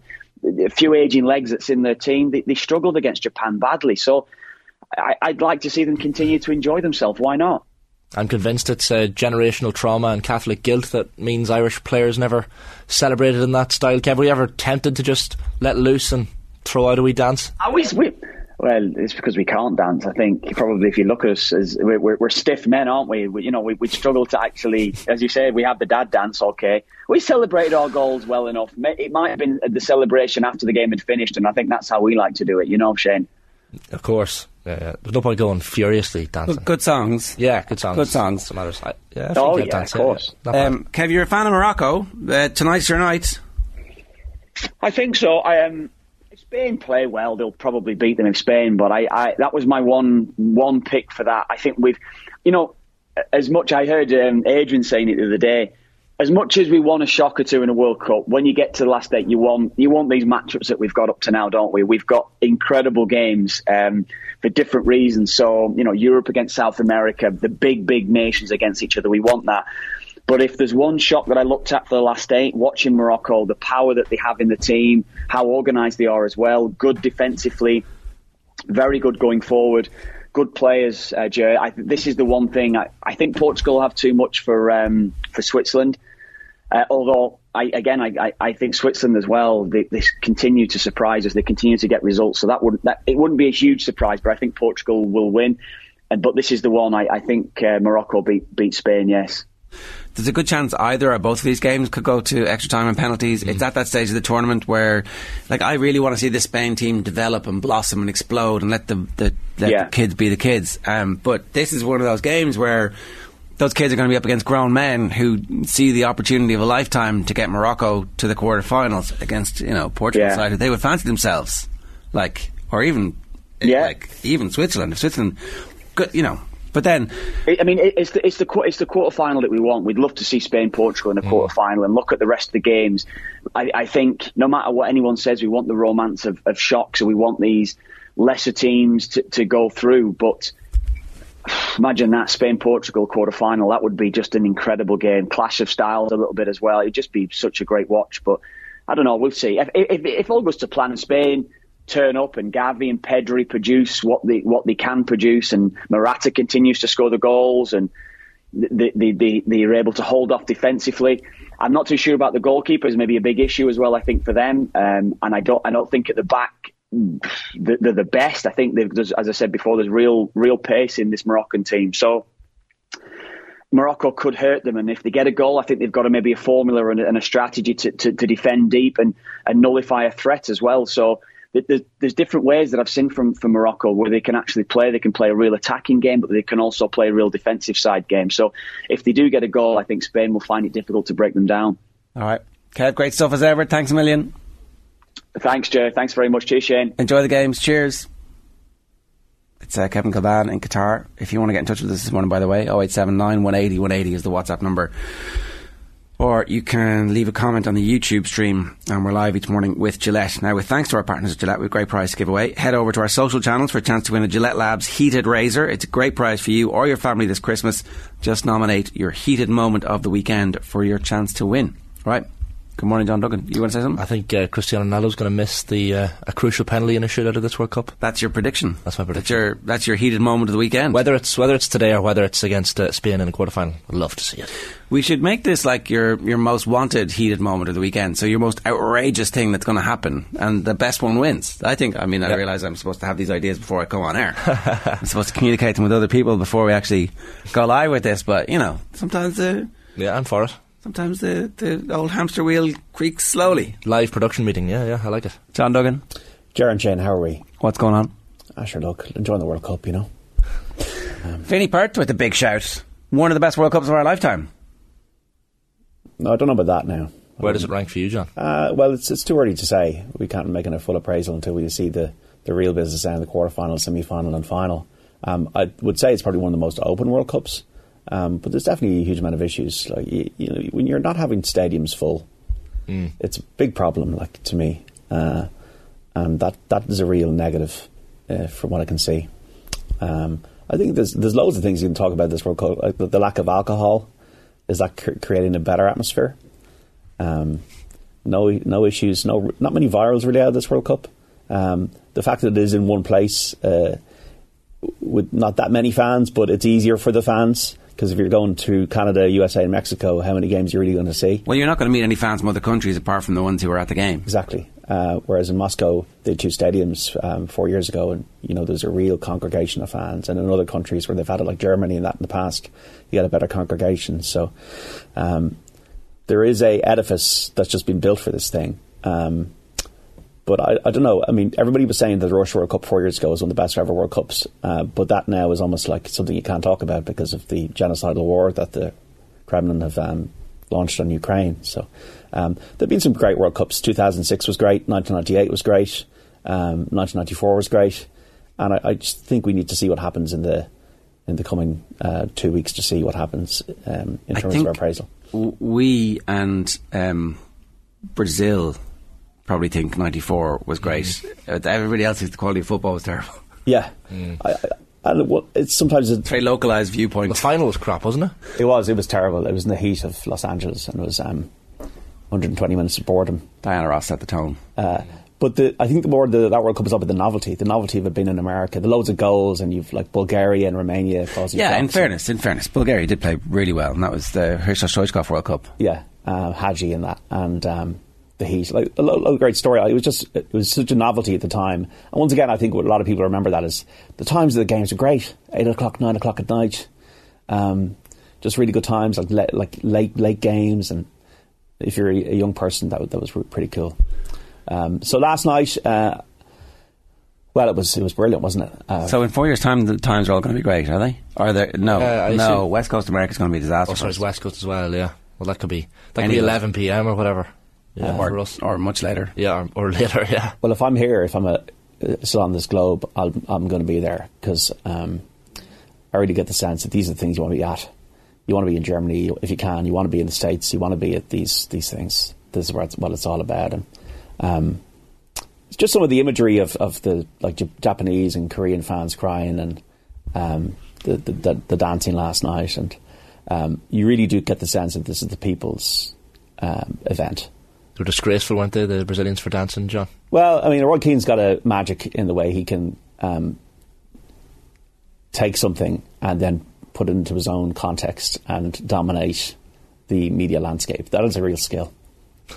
It is a real skill. Literally a five second phrase from It's Roy a, it's, it's a skill. It's, I- it's a real skill. It is. It is skill. I, I actually thought he was taking the piss to be honest at start, and I, I like when when you see that uh, it was written down, it's terrible. But like, I mean, uh, he's got the he's got the sparkle in his eyes.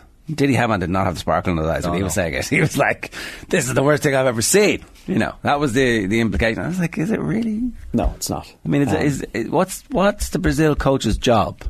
Well, I- well, the Brazil coach's job is to have unity, and he's getting a huge amount of unity by playing every single player in that squad in this World Cup so far. Yeah, and nobody nobody can complain. I mean, some players will complain. there, there, there, Brazil, uh, there's actually something I think quite intimidating uh, for the opposition about that.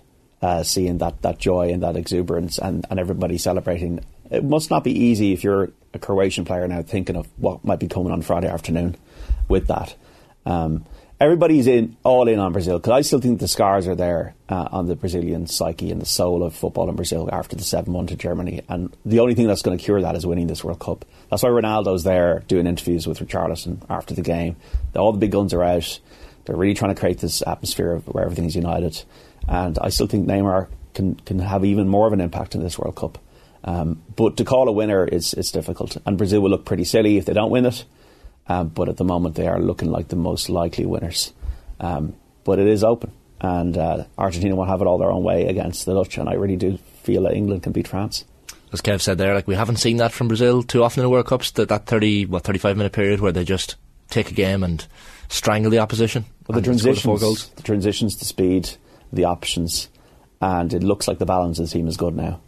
But an injury or two, you know, Jesus and uh, strength and depth is enough, is it not? To even it probably is enough with Rodrigo. With um, Gabriel Martinelli was very good against Cameroon, Mm. and uh, even Bruno Guimaraes, who, didn't have the best game against Cameroon. You know, you've you've a lot of options, and like that's why like Japan out in their feet, South Korea out in their feet, Croatia I think will be out in their feet on Friday.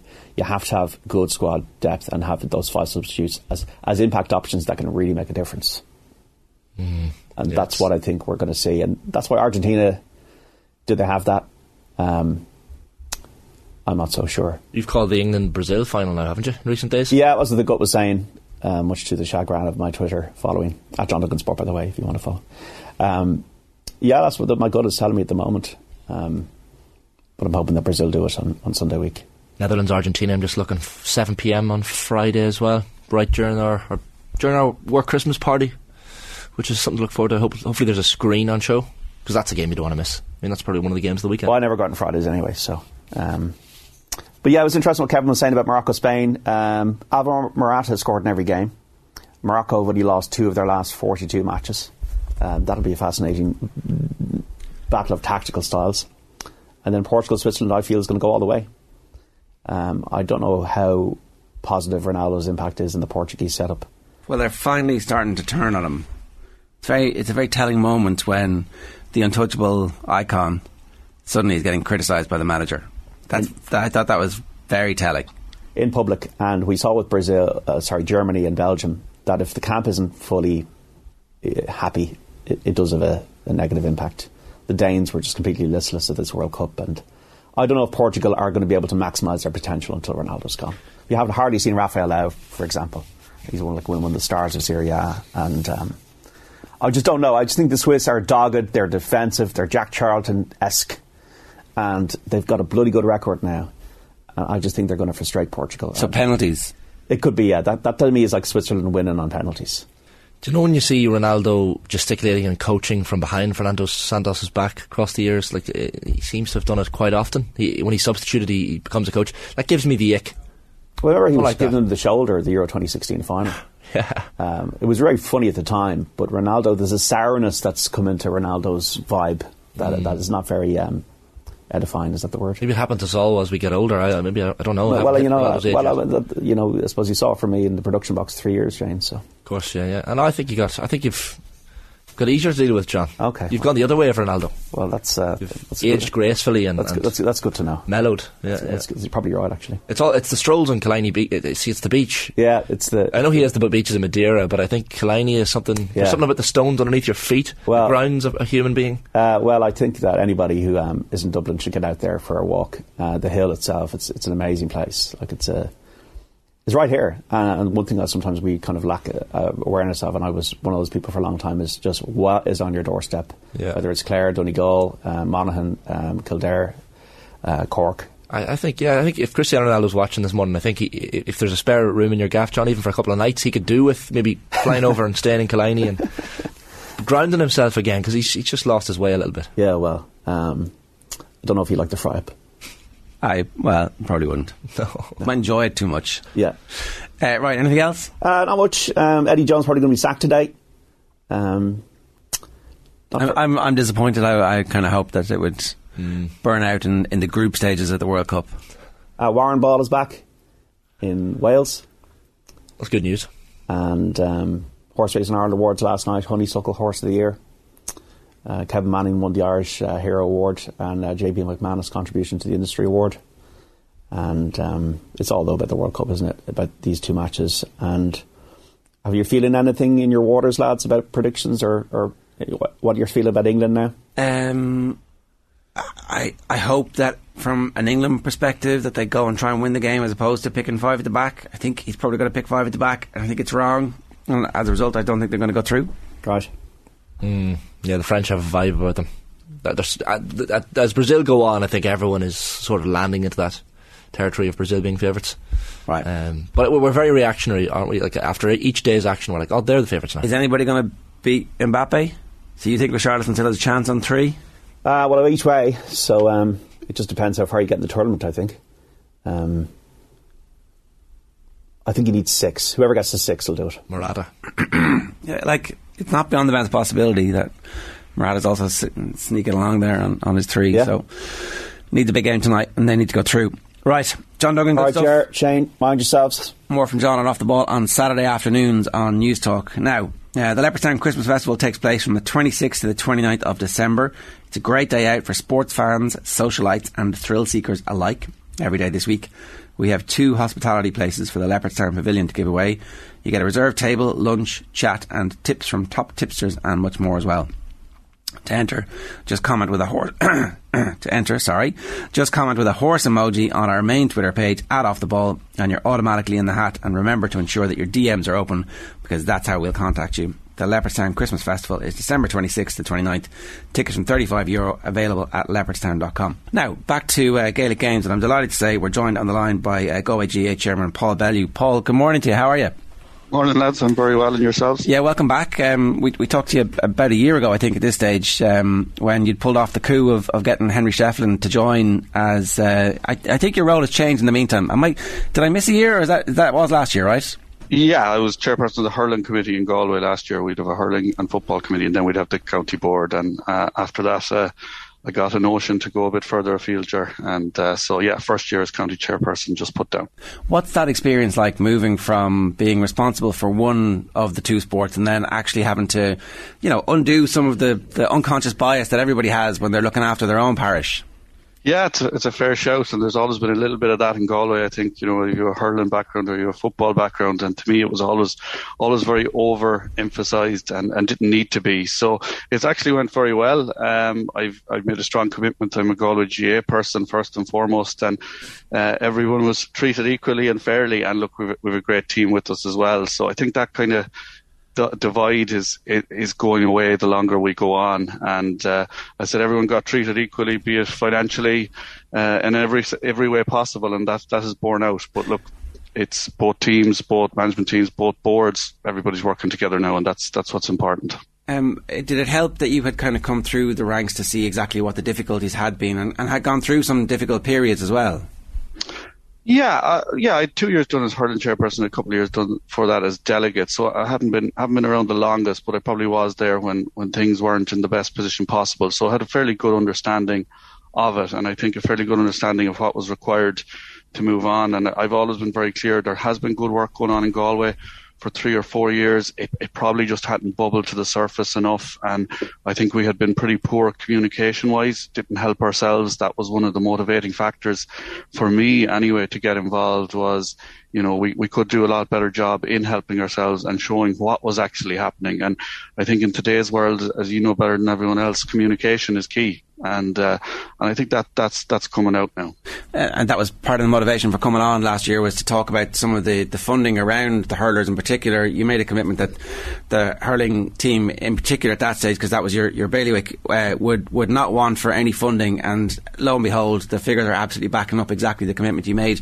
Both teams um, combined um, ended up costing the county board roughly over two million. But you've been very very clear in where the money was spent and how it was spent and I think it's really welcome that this level of transparency is available to everybody to see. Absolutely, and, and, there's nothing to hide. You know, I, you'll see. I will touch on it again in a couple of minutes.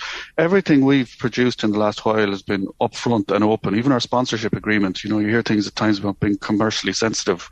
Ourselves and Supermac's made an agreement. We know what it is. Here's let let let the people see what it is.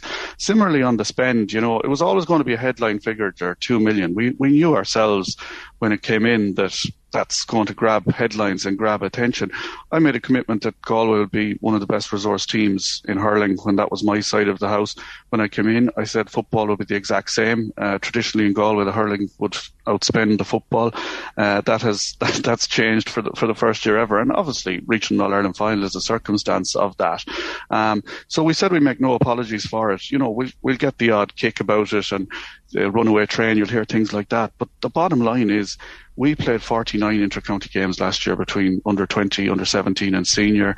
Um, we won the All-Ireland minor. We got the All Ireland football final. We were beaten by the eventual All Ireland champions in every competition in hurling by a combined total of six points. You know, that's that's what it takes. Uh, you know, that that's where it went. We're very transparent about where it went in terms of player expenses, uh, medical gear. A lot of this is GPA mandated, mandated and rightly so. Um, we were one of the people last year when we went on with Croke Park that there should be at least four sessions a week for our players, uh, and we'll stand over that again this year. And we carried big panels there in both. Um, we're extending sending out our development panels as well so that our, our management have enough resource from a playing perspective. So as I said, we can, we know where it went. We're not surprised that it hit that figure and, um, you know, it probably won't be a million miles off it again next year if we have the same success. So that's the cost of doing business. But I think the other thing that you spoke about when we, we talked a year ago was the opportunities that um, a county like Galway, but actually loads of counties have in tapping into uh, corporate finance and tapping into forms of sponsorship in in energizing the supporter base mm. to buy your gear and to be consumers of your products and, and partners with you on that road. So it's not you don't just view them as like potential revenue sources, but like here is stuff that you would like to be involved in. How can you help us? And every time you help us, it's going to help the, the, the various teams that you talk about, and not just the senior intercounty team. So how did you go about raising the revenue? Because you actually ended up with a surplus, despite the fact that the spend is bigger than it ever has been before. Well, that's the thing. If if we had a 400k uh, hole and we were spending two two million, we'd have serious problems. So no, we returned a deficit of about 410k uh, in line with that. So fundraising um, a surplus, was, a surplus, yeah, a surplus. Sorry, yeah.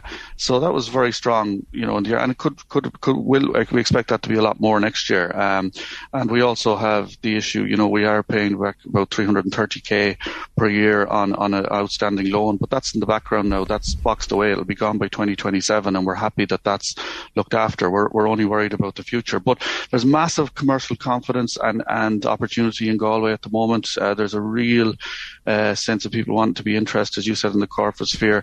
We raised in the region of 350,000 in 11 days um, between the All Ireland fo- semi final and the final. So the interest was off the charts, I have to say.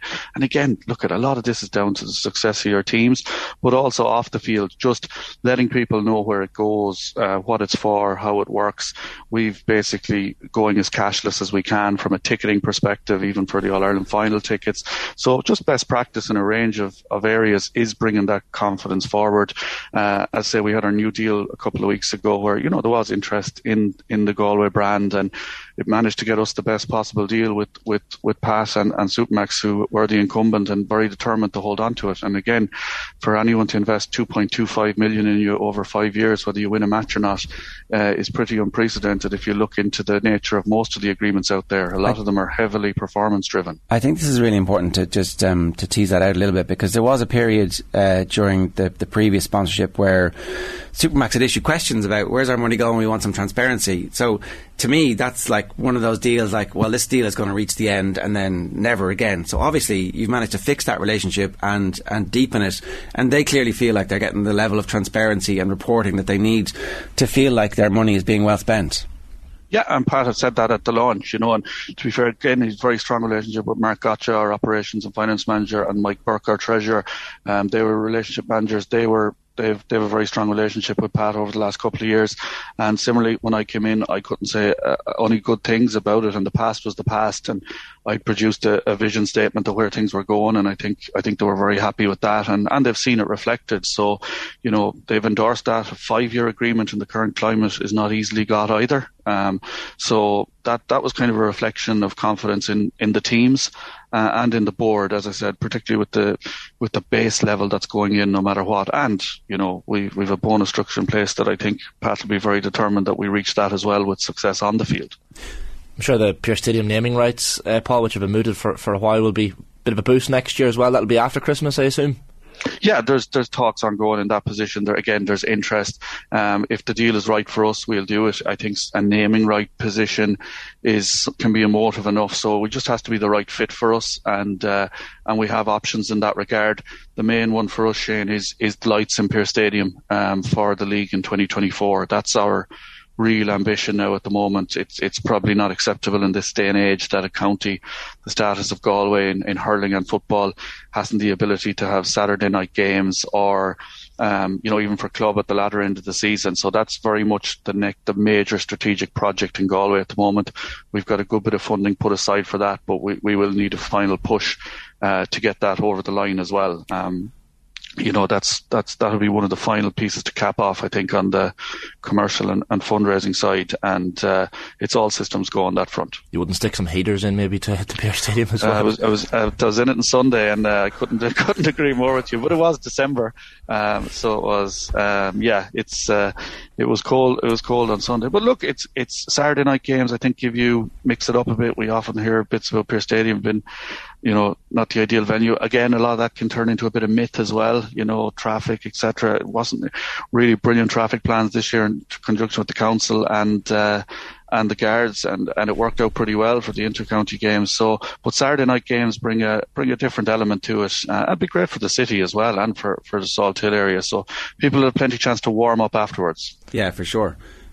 On head jump. Uh, the other thing that I wanted to ask you about was the cashless stuff. Um, we're seeing, very many counties report a surge in uh, gate receipts from club matches. Now, it might be because the club matches are in a better time of the year, and uh, it's going to be very interesting to see over the next couple of years as, we trace trends.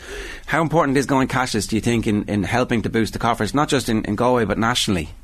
Yeah, I mean, it, we we we were about I think just over eighty percent cashless this year. We left a turnstile option for uh, pretty much for OAPs. We had a big discussion about it. We left it. We charged um, we charged more then for for non OAPs for people that were coming up on the day to disincentivize, uh, you know, people paying cash. Um, so excuse me. So yeah, it is the way forward. Um, you're also from a planning perspective, Joe. We're just saying we know how much tickets we've sold in advance from a stewarding point of view, from a data perspective. It, it's excellent. Um, you know, the two million figure was always going to jump out on on um, spend, but the big story for us internally here in Galway again is our club game generated 1.4 million uh, this year. Uh, 1.2 million of that in gates, the rest in streaming and commercial income. Uh, it's off the charts. I, I, really hard find it hard to explain. Um, like that is the big story for for a club, county scene, a club scene to generate 1.4 million. And do you have um, any idea, Paul, what that would have been before the pandemic? So is there anything that you can kind of? Our the last comparable figure was just under the million in 2019.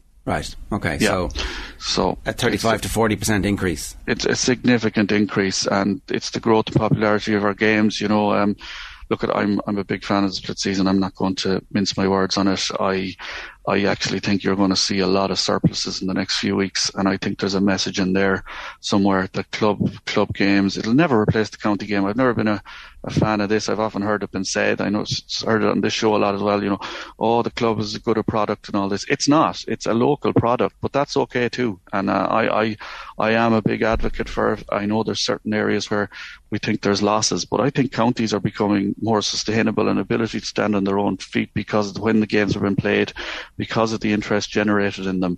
Um, so for me, from that perspective, I, I, just think no more than the age grade piece, which which I don't know, do we, we don't even want to touch that. Well, no, I, I, I do, we, yeah, yeah. We, we, could be here for an hour, but again, can we not just leave things for a couple of years and see how they go? Because we have this habit in the GAA of changing something after one year or two years when we don't fully know what's working or what's not working. And I would say that is the split season perfect? No.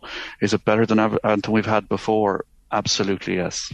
Before I touch on the age grade thing, uh, Paul, can I just, uh, it was interesting to see comments from John Costello out of the Dublin GAA um, annual report. He was talking about this national coaching and development funding Um, and of course, there's been changes to qualifying criteria, and he was pointing out that it means there's an annual coaching cut into the capital of, of 447,000 euro. Um, does this affect Galway in a similar vein? Do you have any It- sympathy for Dublin? Or? It it uh, it doubles Galway's funding, but we're not happy with that. You know, there was the John Connellan motion last year, which we were much more in favour of. That was membership based. Galway and Cork had got the rawest deal possible from a coaching funding perspective for years, and we've always been. You know, pretty annoyed about that. Uh, the John Connellan motion went forward last year, which would have given us in the region of three quarters of a million to 800,000 in funding. Uh, we've ended up with about 550, up from something in the 200s. So obviously that's positive, but again, you always want more. Um, so we want an equitable funding model. Of course, in fairness to John, that, that's a massive hit in terms of what you had. But relatively speaking, uh, sympathy wise, I've had to look after Galway, Cork have to look after Cork, and we're only coming back to some form of parity now in terms of our membership relative to what we had been receiving. It always struck me that um, the the the way that this conversation works is pitting counties against each other, as opposed to actually. I always feel like if the counties got together and decided that they were going to tell Croke Park what was going to happen, there might be a better way of doing this. It, it feels a little bit like um, the the the funding in Dublin was designed to try and get the urban centres uh, GAA coaching at a level that was going to allow them to be competitive with other sports and like just as a general kind of we don't fund sporting uh, sport properly in the country. And we're starting to get to a point where our funding matches other European countries or New Zealand or Australia but we're not there yet. I actually feel like you're right. You should get the same as as as Dublin. But Dublin shouldn't be cut. You guys should just be getting more. It turns out that the GAA does generate loads of cash because they don't have to pay the players and they're filling massive stadiums. You know, I, there's definitely a way for the money to be generated and spent more equitably. But I, I think it, there was always a like, oh, the dubs. And I'm not accusing you of that, but certainly we in the media were always guilty of like, oh, the dubs are getting too much. It's a disaster. It's like, pay everybody else more. It, it, it doesn't all have to be relative to each other, as you rightly say. You know, can you not look after the issues where they are? And uh, and it was very successful. Let's let's be honest. And and they were there were risks at the time in the capital. I think the big one for me, and I've raised this at, at coaching development level in, in Croke Park, is what I think is there needs to be an urban strategy. And an urban strategy in Dublin doesn't look too different from an urban strategy in Galway, Belfast, Limerick, Waterford. That's where I have, have my concerns going forward, is that that's where the strategy piece and the money to match should go. Um, we'll always work different parts of Galway, rurally, etc., will always, you know, a certain amount will always look after that. So that's where my piece has come from, is the, the urban strategy needs to be matched across the country. And I, I, look, I wouldn't disagree with anything you have to say. I think there's enough to go around, and it shouldn't be about taking away to satisfy, you know, possibly some competitive intra-county uh, grudges between people. There, there should be enough to go around. Yeah, I, I agree. And I think the urban strategy is, is a great idea. And I, I don't is, it, is that being adopted? There is no there is no concrete urban strategy, and I've had it said to me a couple of times. Oh, every city is different.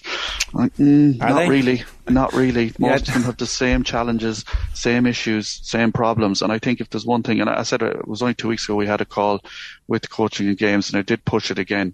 You know, there should be an urban strategy devised for the for the for the GAA because um, it's where I think it's where the next big battleground from participation um, issue is. Well, surely somebody like the ESRI could easily come up with uh, here's the definition of an urban area. These are the ones that, that would qualify, and that's where we'll start with, and we'll roll it out, you know, to smaller towns which also have uh, dense populations if we need to, as and when. Like you, you got to think 20, 25 years in these types of projects because the impact of the 20 25 years of investment in Dublin is starting to manifest itself and like let let's let's try and make it as equitable as possible without costing the the GAA communities who have been successful uh, the funding because there's going to be job losses and like I you know I, I'll see the impact of that in, in my local club and be like this doesn't actually make any sense when actually there's a way of funding this so that everybody feels like they're getting the same. But sorry we, we went down that tangent. Let's talk about the underage stuff because you, you did um, speak about this very strongly in your statement. Um, what, what's your view? Where, where should we be going with this Um, yeah, like as I said, you could do you could do one of your shows that you do on a Saturday. You could spend two hours. I, I'd be annoyed at some of what's going on in terms of the emotive narrative out there. You know, we're losing players. Like Jay's always lost players. You know, I played under 21, what, 15, 16 years ago. We struggle to field. It narrows down. You come up along, you do lose players, but this thing we're losing them to rugby and soccer uh, as if it never happened before. This emotive argument about 18, you know, it has to be 18. I just don't think you can have your cake and eat it. Decoupling is one of the most important things that has ever happened in the GAA from it. And it's not just about making fixtures' lives easier. It's actually about making clubs and players' lives easier. There is no way in a dual county, that you can have an 18 year old playing minor at 18 allowed play adult and then expect to put a competition in between 18 and adult at under 20 or under 21 level. It is just absolutely not feasible in a county like Galway. And to be honest, I don't think a dual county who promotes the game equally, who spends their money equally and, and, you know, has more people playing games than any other counties should be punished that, the, that you end the dual player. Because let's be very clear, that's what would happen if you allow 18, if you allow minor go to 18 and allow them play adults. That is what's going to happen. I mapped it out at convention. It would mean in Galway that an 18 year old in a dual club or a dual area um, will be playing eight games in 16 days. Um, over a three month period, a 12 to 14 week period. What would it mean? It would mean the end of the dual player. What would it also mean? It would in, mean the end of the age grade above 18. Uh, at 20 or 21, that would just disappear. And that would create the next problem of where there's no um, pathway through. So look, we're an outlier in Galway. I do understand this and I, and I know this might, it might bore people to tears. We're at 13, 15, 17. We run 19s at football, 20s at hurling and then up into adult. We've never had more people playing the games in Galway. We've never had more participation. We've never had more teams coming through to the very end at adult level, which is what it's all about. And I just think there's been a failure in some departments to run competitions above 17 that are really truly meaningful. And I think it's just got a little bit lazy that no, it didn't work at the time. The 19 competition was a disaster. Well, when was it played? Uh, you know, were you strong enough with your clubs or were your clubs strong enough to put priority on those grades. We had two very successful competitions this year. Our under 20 hurlers got a minimum of six games and our under 19 footballers got a minimum of nine. And our participation rates were up in the 90% in the championships. And no, some clubs weren't happy. I'm not going to come on here and say it was, you know, perfect. It wasn't, but it was, it was a proper games program all the way through.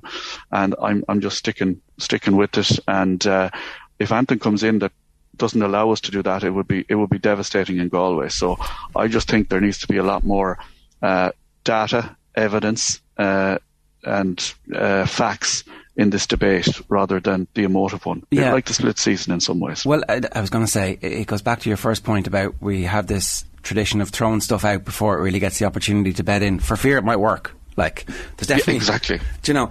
Um, it, it, it, strikes me that there hasn't been a, a lot of leadership on this, like because they made they made these changes on the basis of long form, longitudinal studies that suggested this was the best thing to do. It it got put through, but then now it has no champion. I don't know who. I don't know who to talk to to go. Well, why did you do this in the first place? Remind everybody about that. Try and carry the day about the argument. It's like, ah, oh, look, we tried. Sure, what can we do? I, I, would agree with you. I mean, has anybody come out like and said that's the end of the dual player if this goes through? Has anybody said the problems it will create um, that there'll be no pathway after 18? You know, and this again is about the elite player. But look at from a leadership perspective, I, I don't disagree. I think someone has to nail the colours to the mast here and explain be very clear what the repercussions of this, not drift back into a vote of Congress that could have massive repercussions. And I look at, I'm more concerned about the, the club piece on that front because look at the GAA is a participatory sport. I, I love the intercounty. Don't, don't get me wrong. I've been involved in it. It's great. But the club stuff is, GAA is not a spectator sport. It is a participatory sport. And if we don't keep players playing and clubs thriving, then that there won't be a whole lot left to watch. So I'm passionate about it. On the inter-county age grades, we're actually quite agnostic here in Galway, whether it's 17 or 19 or 18 or 20, because it doesn't matter as much at inter-county because, again, the idea that you're losing an elite player there, again, factually, data wise not the case. They might not all make, they can't all make it at adult level. You're yeah. only allowed to put out 15, but they're all playing club. Everyone that played for Galway minor hurling and football over the last year, they're all still playing club and whatever. Our big thing in Galway is probably going to be a bit about it in the next while. We're still fuming over our, the way our under 17s in hurling are in no man's land. Well, I, I, okay, I, I, actually I, I wanted to bring that up because um, my my background's a hurling background. It's clear yours is too. It always struck me that like hurling people are hurling people up until it might cost them a medal or their under underage team a medal. Yeah. Um, it's funny you say that. We're we're we're just in going through it at the moment. We're we're, we're pretty annoyed. And again, it goes back to a leadership element. We put in the request again this year. Fergal Healy is involved. He's over our minor uh, team. He's all genuinely focused on development. He was in with the seniors a couple of years ago, completely flipped his mindset in terms of what minor should be about uh, in terms of development. And uh, we're, that's where we're going. We would rather play five games and lose an All Ireland than play two and win one. You know, that's genuinely where we're at. And I mean that. Our minor footballers last year won All Ireland. Great. Didn't win a Connacht title. Played nine games. And they got so much better throughout. But they deserve the same amount of opportunity to play nine games as did Mayo, as a Galway team does against a Clare or a Tipperary. So we've asked a few times and we've got pushed around. No, no, it's CCC's decision. No, no, it's development CCC. No, sorry, we'd love to let you in, but Leinster won't let you in. Leinster, no, no, it's not us. It's the individual counties.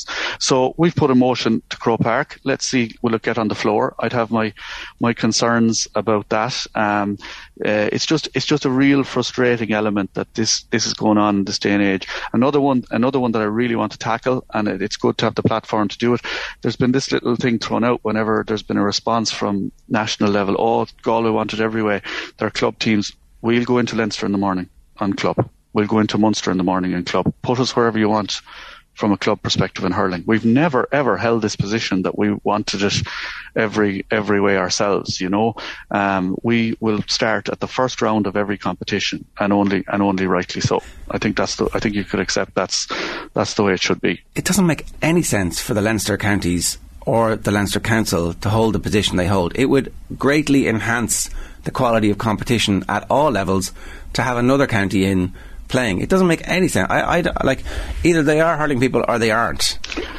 Yeah, and I think that's why we want to get it to the floor of Congress to see, you know, let's let's stop the hiding now and who who is who is it because look again uh, we're spoiled with the people we have involved with Fergal with Joe Canning a few of these grades, grades but these guys these guys are training the training ratio they have no matches to play right the, by the time Galway play uh, a Munster or a Leinster team next year in the round robin that's currently uh, envisaged, the other team will have played five games. Now, how anyone thinks that is fair or equitable, and look, we have a very good minor team next year. You know, we may win it, we may not. Uh, again, I would genuinely every one of those those management team would be in a position where they'd, they'd give it up in the morning. And you know, we've a, we've a lot to do on our own side of the house. Don't get me wrong. I can't put everything on that. We've often talked about the why has the leap never gone through from minor to adult? That's that's what we're fixing at the moment. We had a fantastic launch last night in the Clayton Hotel with Setanta College, um, a partnership for all our underage squads with under the tutelage of Des Ryan, Des who you probably know from from Arsenal. So Des is going to taking over that side of things in partnership with Setanta for us. But these are the things we have to do now, just to just to stay busy when we're not playing games. Paul, what's the what's the single biggest issue or concern facing county boards heading into 2023? Oh, that's a that's a good question. I think uh, from our perspective, from I like the volunteer piece to me is one I'd be most worried about. You know, and I, I mean that I know that might uh, certain companies have financial issues. Just just looking forward, um, the level of professionalism on the field, and obviously we spent two million. I don't want to speak outside both sides of our mouth, but uh, we ran Galway GAA, GAA this year. You know, 4.5 million business with five permanent staff and an officer base that claimed 128 euros in expenses. Now, that's extremely unsustainable uh, going forward. Um, I think uh, you, you, have to have that level of energy and commitment um, is great, but how long can you keep it going? I, I think that to me, I can see it in clubs as well and in county boards is is the time and the resource to keep counties uh, up uh, with on the field. I think that's a massive, massive threat. And I, I know people laugh at me and say, "You spent two million, you're making it a lot worse for, for others." But that to me would be across the board the biggest threat to county boards going forward. It's uh, it's definitely, and it's a threat to all of society that isn't full time professional in, mm. in all sports, and we hear it from everybody. Uh, Paul, it's always really interesting to talk to you. I think we're going to follow up on um, the success or otherwise of that motion to get the underage teams into Leinster because it just doesn't make any sense. So, um, thanks a million for explaining all that too, because I, I do think that it's important that we get to see how how county boards can turn things around really quickly with the the right people and a clear vision, and also the support of uh, you know great management teams yeah. a clear volunteer ethos, and then also um, just how how it should look when it's run properly. So. Um, hopefully we got to, to get talk through all that. Great to have you with us, Paul. Thanks a million. Thanks very much, lads. Cheers. That's uh, Paul Bellew there, the uh, county board chairman of uh, Galway, and um, it's some turnaround, really. And you kind of you see some counties are really getting their houses in order, and things are progressing nicely. And it, it's a counterpoint from him about the the dual player and the under 18 age grade. That's another story that is bubbling up. Um, but where, where's the where's the person? Where's the idea behind it? Those people who, who went to bat for this, all of a sudden it's like they've disappeared into the ether. Mm.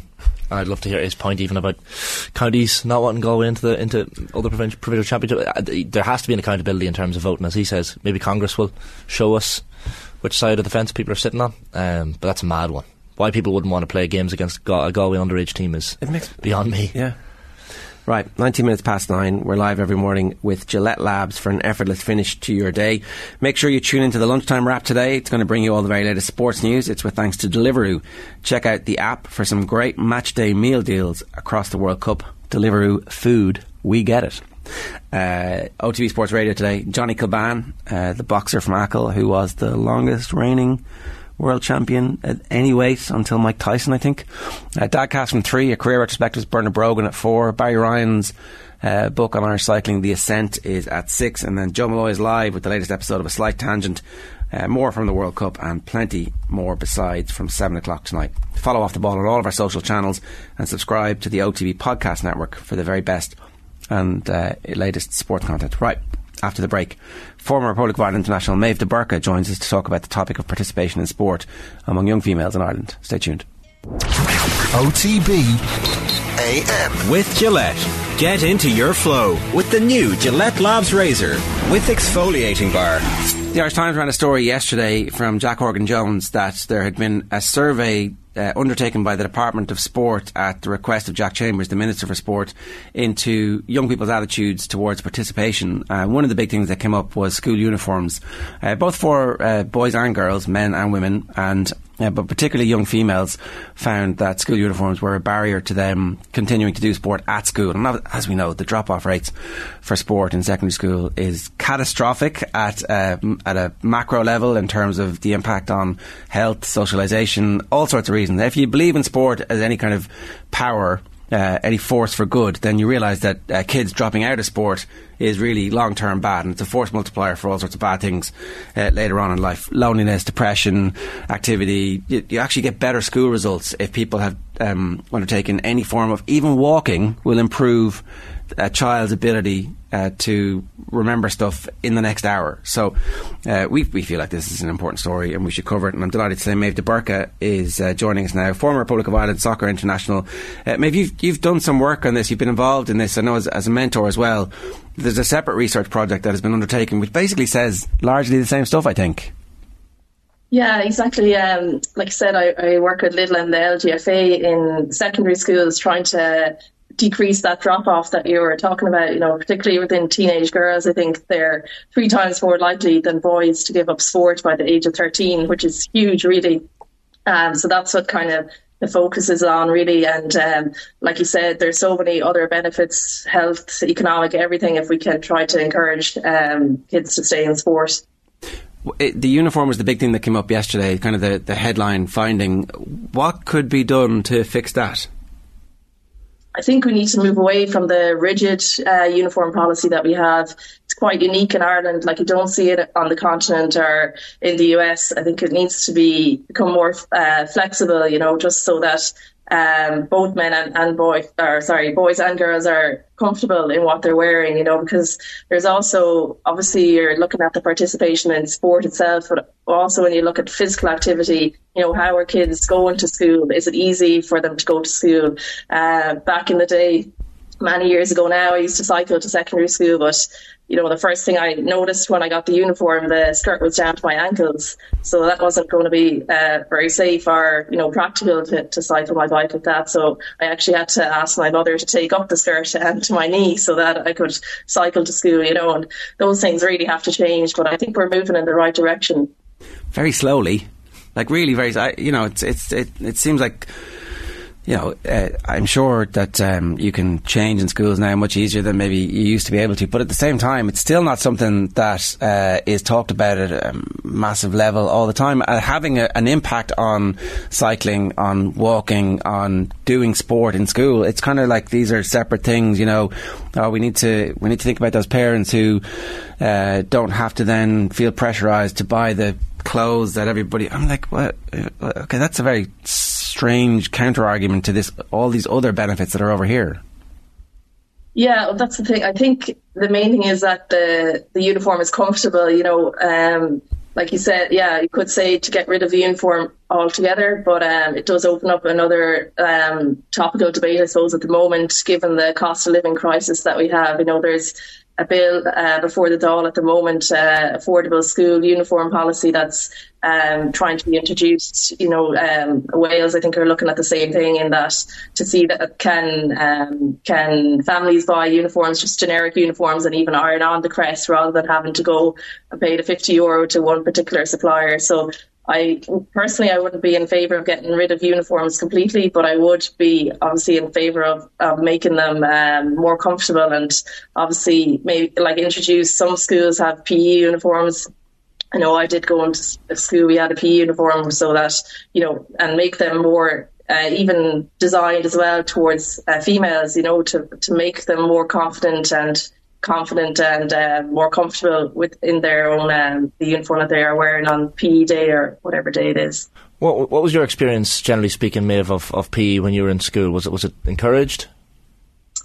Um, it wasn't really. I went to a school where um, firstly I was only allowed to do one sport. Um, wasn't even allowed to train with the other sport. Uh, thankfully, things have really moved on uh, from then in my old secondary school but also even within um, the PE itself, only a select few of us were allowed to do it. Uh, even a leaving cert year, it had to be the the more elite players, I suppose, which really is the players who lead, need it the least, I think, within a school setting because we were already getting enough physical activity outside of school with the many other sports we were doing. So uh, I did talk as well to a friend recently. She's a secondary school teacher, and uh, the same thing there. Everyone in Leaving Cert isn't isn't allowed to do PE. Only those who are taking it on as a Leaving Cert subject. So anyone who uh, anyone else who isn't doing it for the Leaving, you know, isn't partaking in any form of physical activity during the school day, um, which is massive, really, given the amount of time that teenagers and children spend in school. I'm glad to hear it's moved on from, from your old school because it certainly hasn't moved on in every school in Ireland to this day, especially in, in all girls' schools. Uh, like, do you, do you almost feel like there's a there's a disconnect between the obvious benefits of, of exercise and PE and, and studying because uh, often the excuse given is, oh, no, they need to study, they don't have time for, for PE, but clearly exercise is in tandem with that. Yeah, I still remember, like I said, the, the, the reason given to me that I, I couldn't uh, even train with the two sports was that it would affect my academics and you know I can't I, I can't agree, disagree more strongly with that statement. You know I know um, for a fact that um, sport helped me get through my academics. I I remember even I used to um, kick a ball outside the wall. You know I actually had neighbours that weren't too, too happy with me at late at night banging a ball against the wall in between my uh, study sessions. You know just to try um, release some of that stress, I suppose, and definitely helped me, and I think it, it can be encouraged, you know, throughout. Particularly, like I said, those teenage years, you know, where physical activity, um, the the research is there that it does help, and like I said, even going out for a walk and that can stimulate the mind, and um, you know, even now we know uh, all the mental health benefits as well that physical activity can bring, um, not only to children and teenagers but to adults alike. Do you think people don't know about that? Is that why we're still uh, a little bit in the dark ages when it comes to integrating physical activity into study patterns and into the school day? Yeah, I think it's a cultural thing, really. I think um, it's how we've always done it. So then people are maybe not questioning it then you know I, I know from my experiences abroad like even um, I lived in Sweden for a bit and you know the children there they, they definitely do a lot more PE than we do here they the the young kids that come in they get changed they shower after PE you know we it's not done here um, so I think maybe people are aware of it, but just um, they're afraid to, I suppose, uh, question the, the, the way it's done. And you know, there's a lot of pressure on teachers from an academic side as well, you know, to be getting the results um, in the classroom. But like I said, um, you know, they, maybe they think that studying more will help that, whereas, um, you know, we know that if you can try get a, balanced approach, um, you'll definitely be more successful. Your your CV, your travelling CV is, is, is strong in, as you say, Sweden, Norway, your time in America as well. So, like, when you've assessed those countries, like, how, how do we compare? Are, are we are we struggling noticeably compared to other countries when it comes to PE and, and, and encouraging uh, physical education for young people?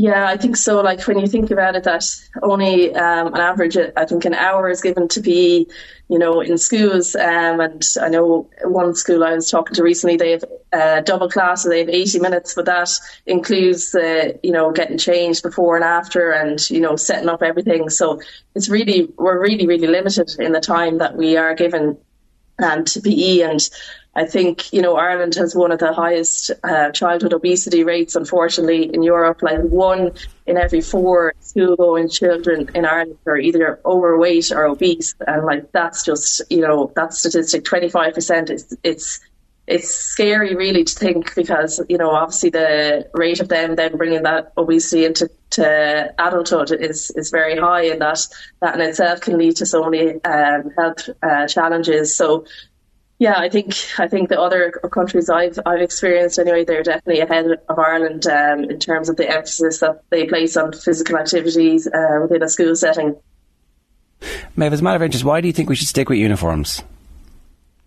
I think um, I suppose there's a lot of families maybe who are financially challenged and um, maybe even from disadvantaged areas, it, it nearly levels the playing field slightly. Um, you know, in that the children don't have to be wearing the latest gear, or the you know the pressure isn't there on families to to have to keep providing um, for children at least in a, at least in that, that school setting. I know obviously they'd be wearing the clothes outside of school, but I think it does take a lot of financial pressure off the families, particularly if that affordable school uniform bill comes through the door as well. Yeah, I just. I, I always like you make the point they're they're wearing other clothes outside of school anyway, and like it's cheap to buy clothes now in a way that it maybe wasn't like when we were kids. You got like uh, you know one pair of jeans never going to last you for the year. Now now you can get like good quality well made stuff in a load of different shops that probably weren't selling it. Fast fashion obviously is not great for the planet, but it does mean that it's actually probably cheaper in the long run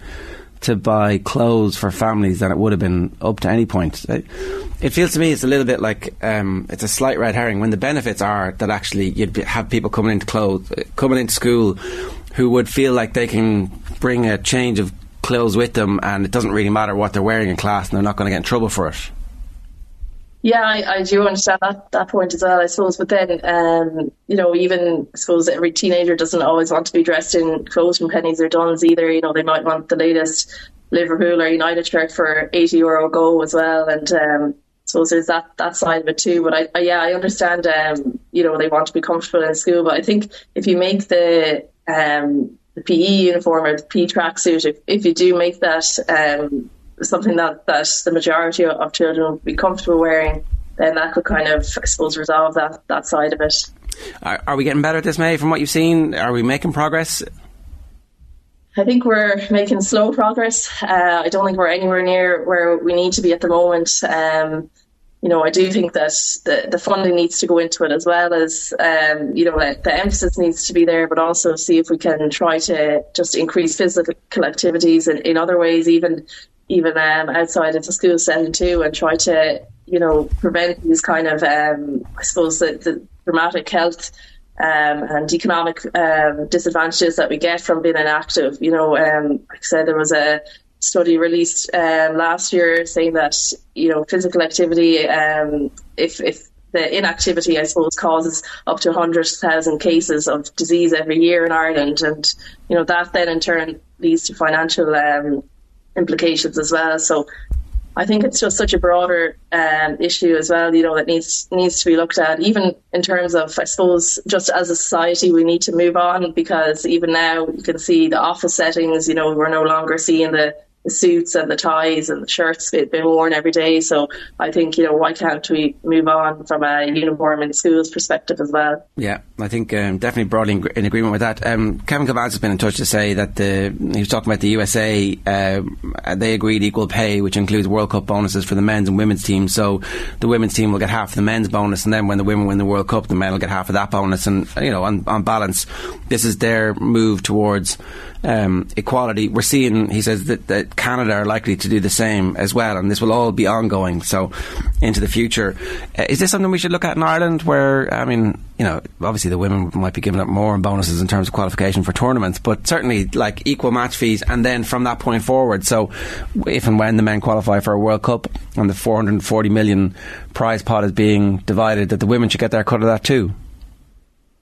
Yeah, I mean, in an ideal situation, I think that's that's what um, hopefully will happen. Um, whether it'll happen, you know, in the next couple of years, um, or I'm not sure. But you know, we have made huge progress, like you said, with the equal pay and the, the match fees at the moment. Um, it really is is great strides um, in the right direction. The the US, the women's national team over there, have always been the trendsetters, I suppose, and they're the you know they're the number one in the world and they're they really are they always kind of set the ball in motion for the rest of the world to follow. So um, I think it's huge what's been done there and you know to even yeah see the, the men's qualification out into the out of the group stage benefiting the women it's it's massive. So hopefully yes um, that that should happen hopefully in the years to come in Ireland. It would be great to see it.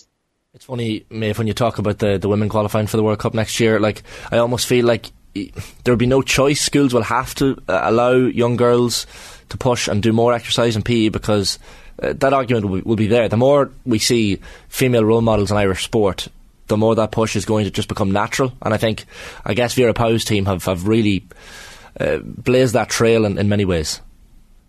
Yeah, for sure. I mean, when it becomes more mainstream, like I said, and it's it's visible in the media more, then it just becomes part of our culture. I think before this, it was always kind of trying to break down barriers and.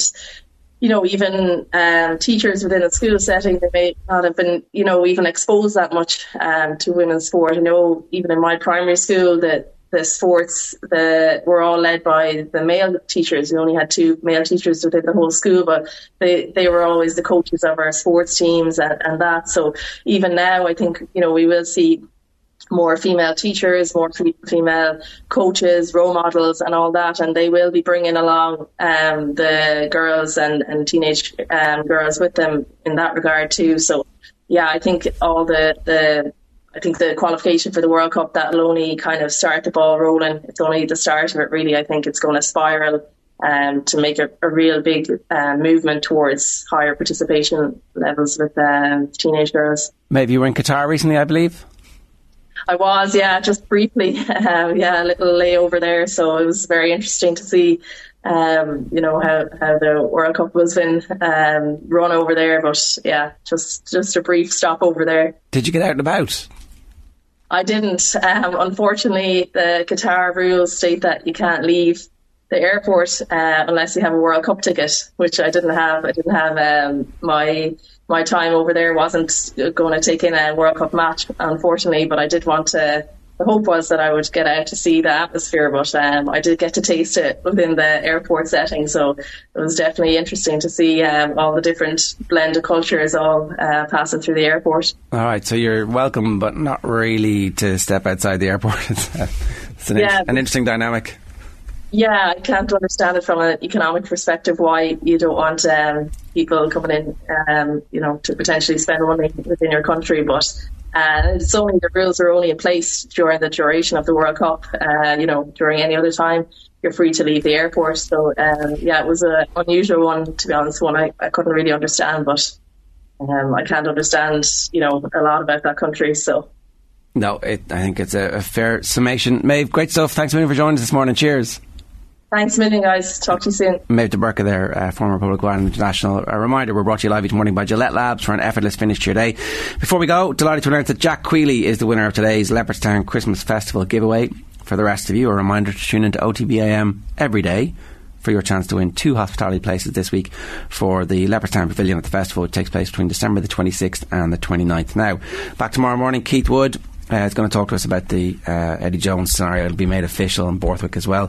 Newstalk's tech guru Jess Kelly will be here to help you shop for the gamer in your life for this Christmas. Brian Gartland, recently retired Dundalk legend, will talk about his career in football with Shane and myself in the studio, and we look back on tonight's games in the World Cup. OTB AM. With Gillette. Get into your flow with the new Gillette Labs Razor with exfoliating bar.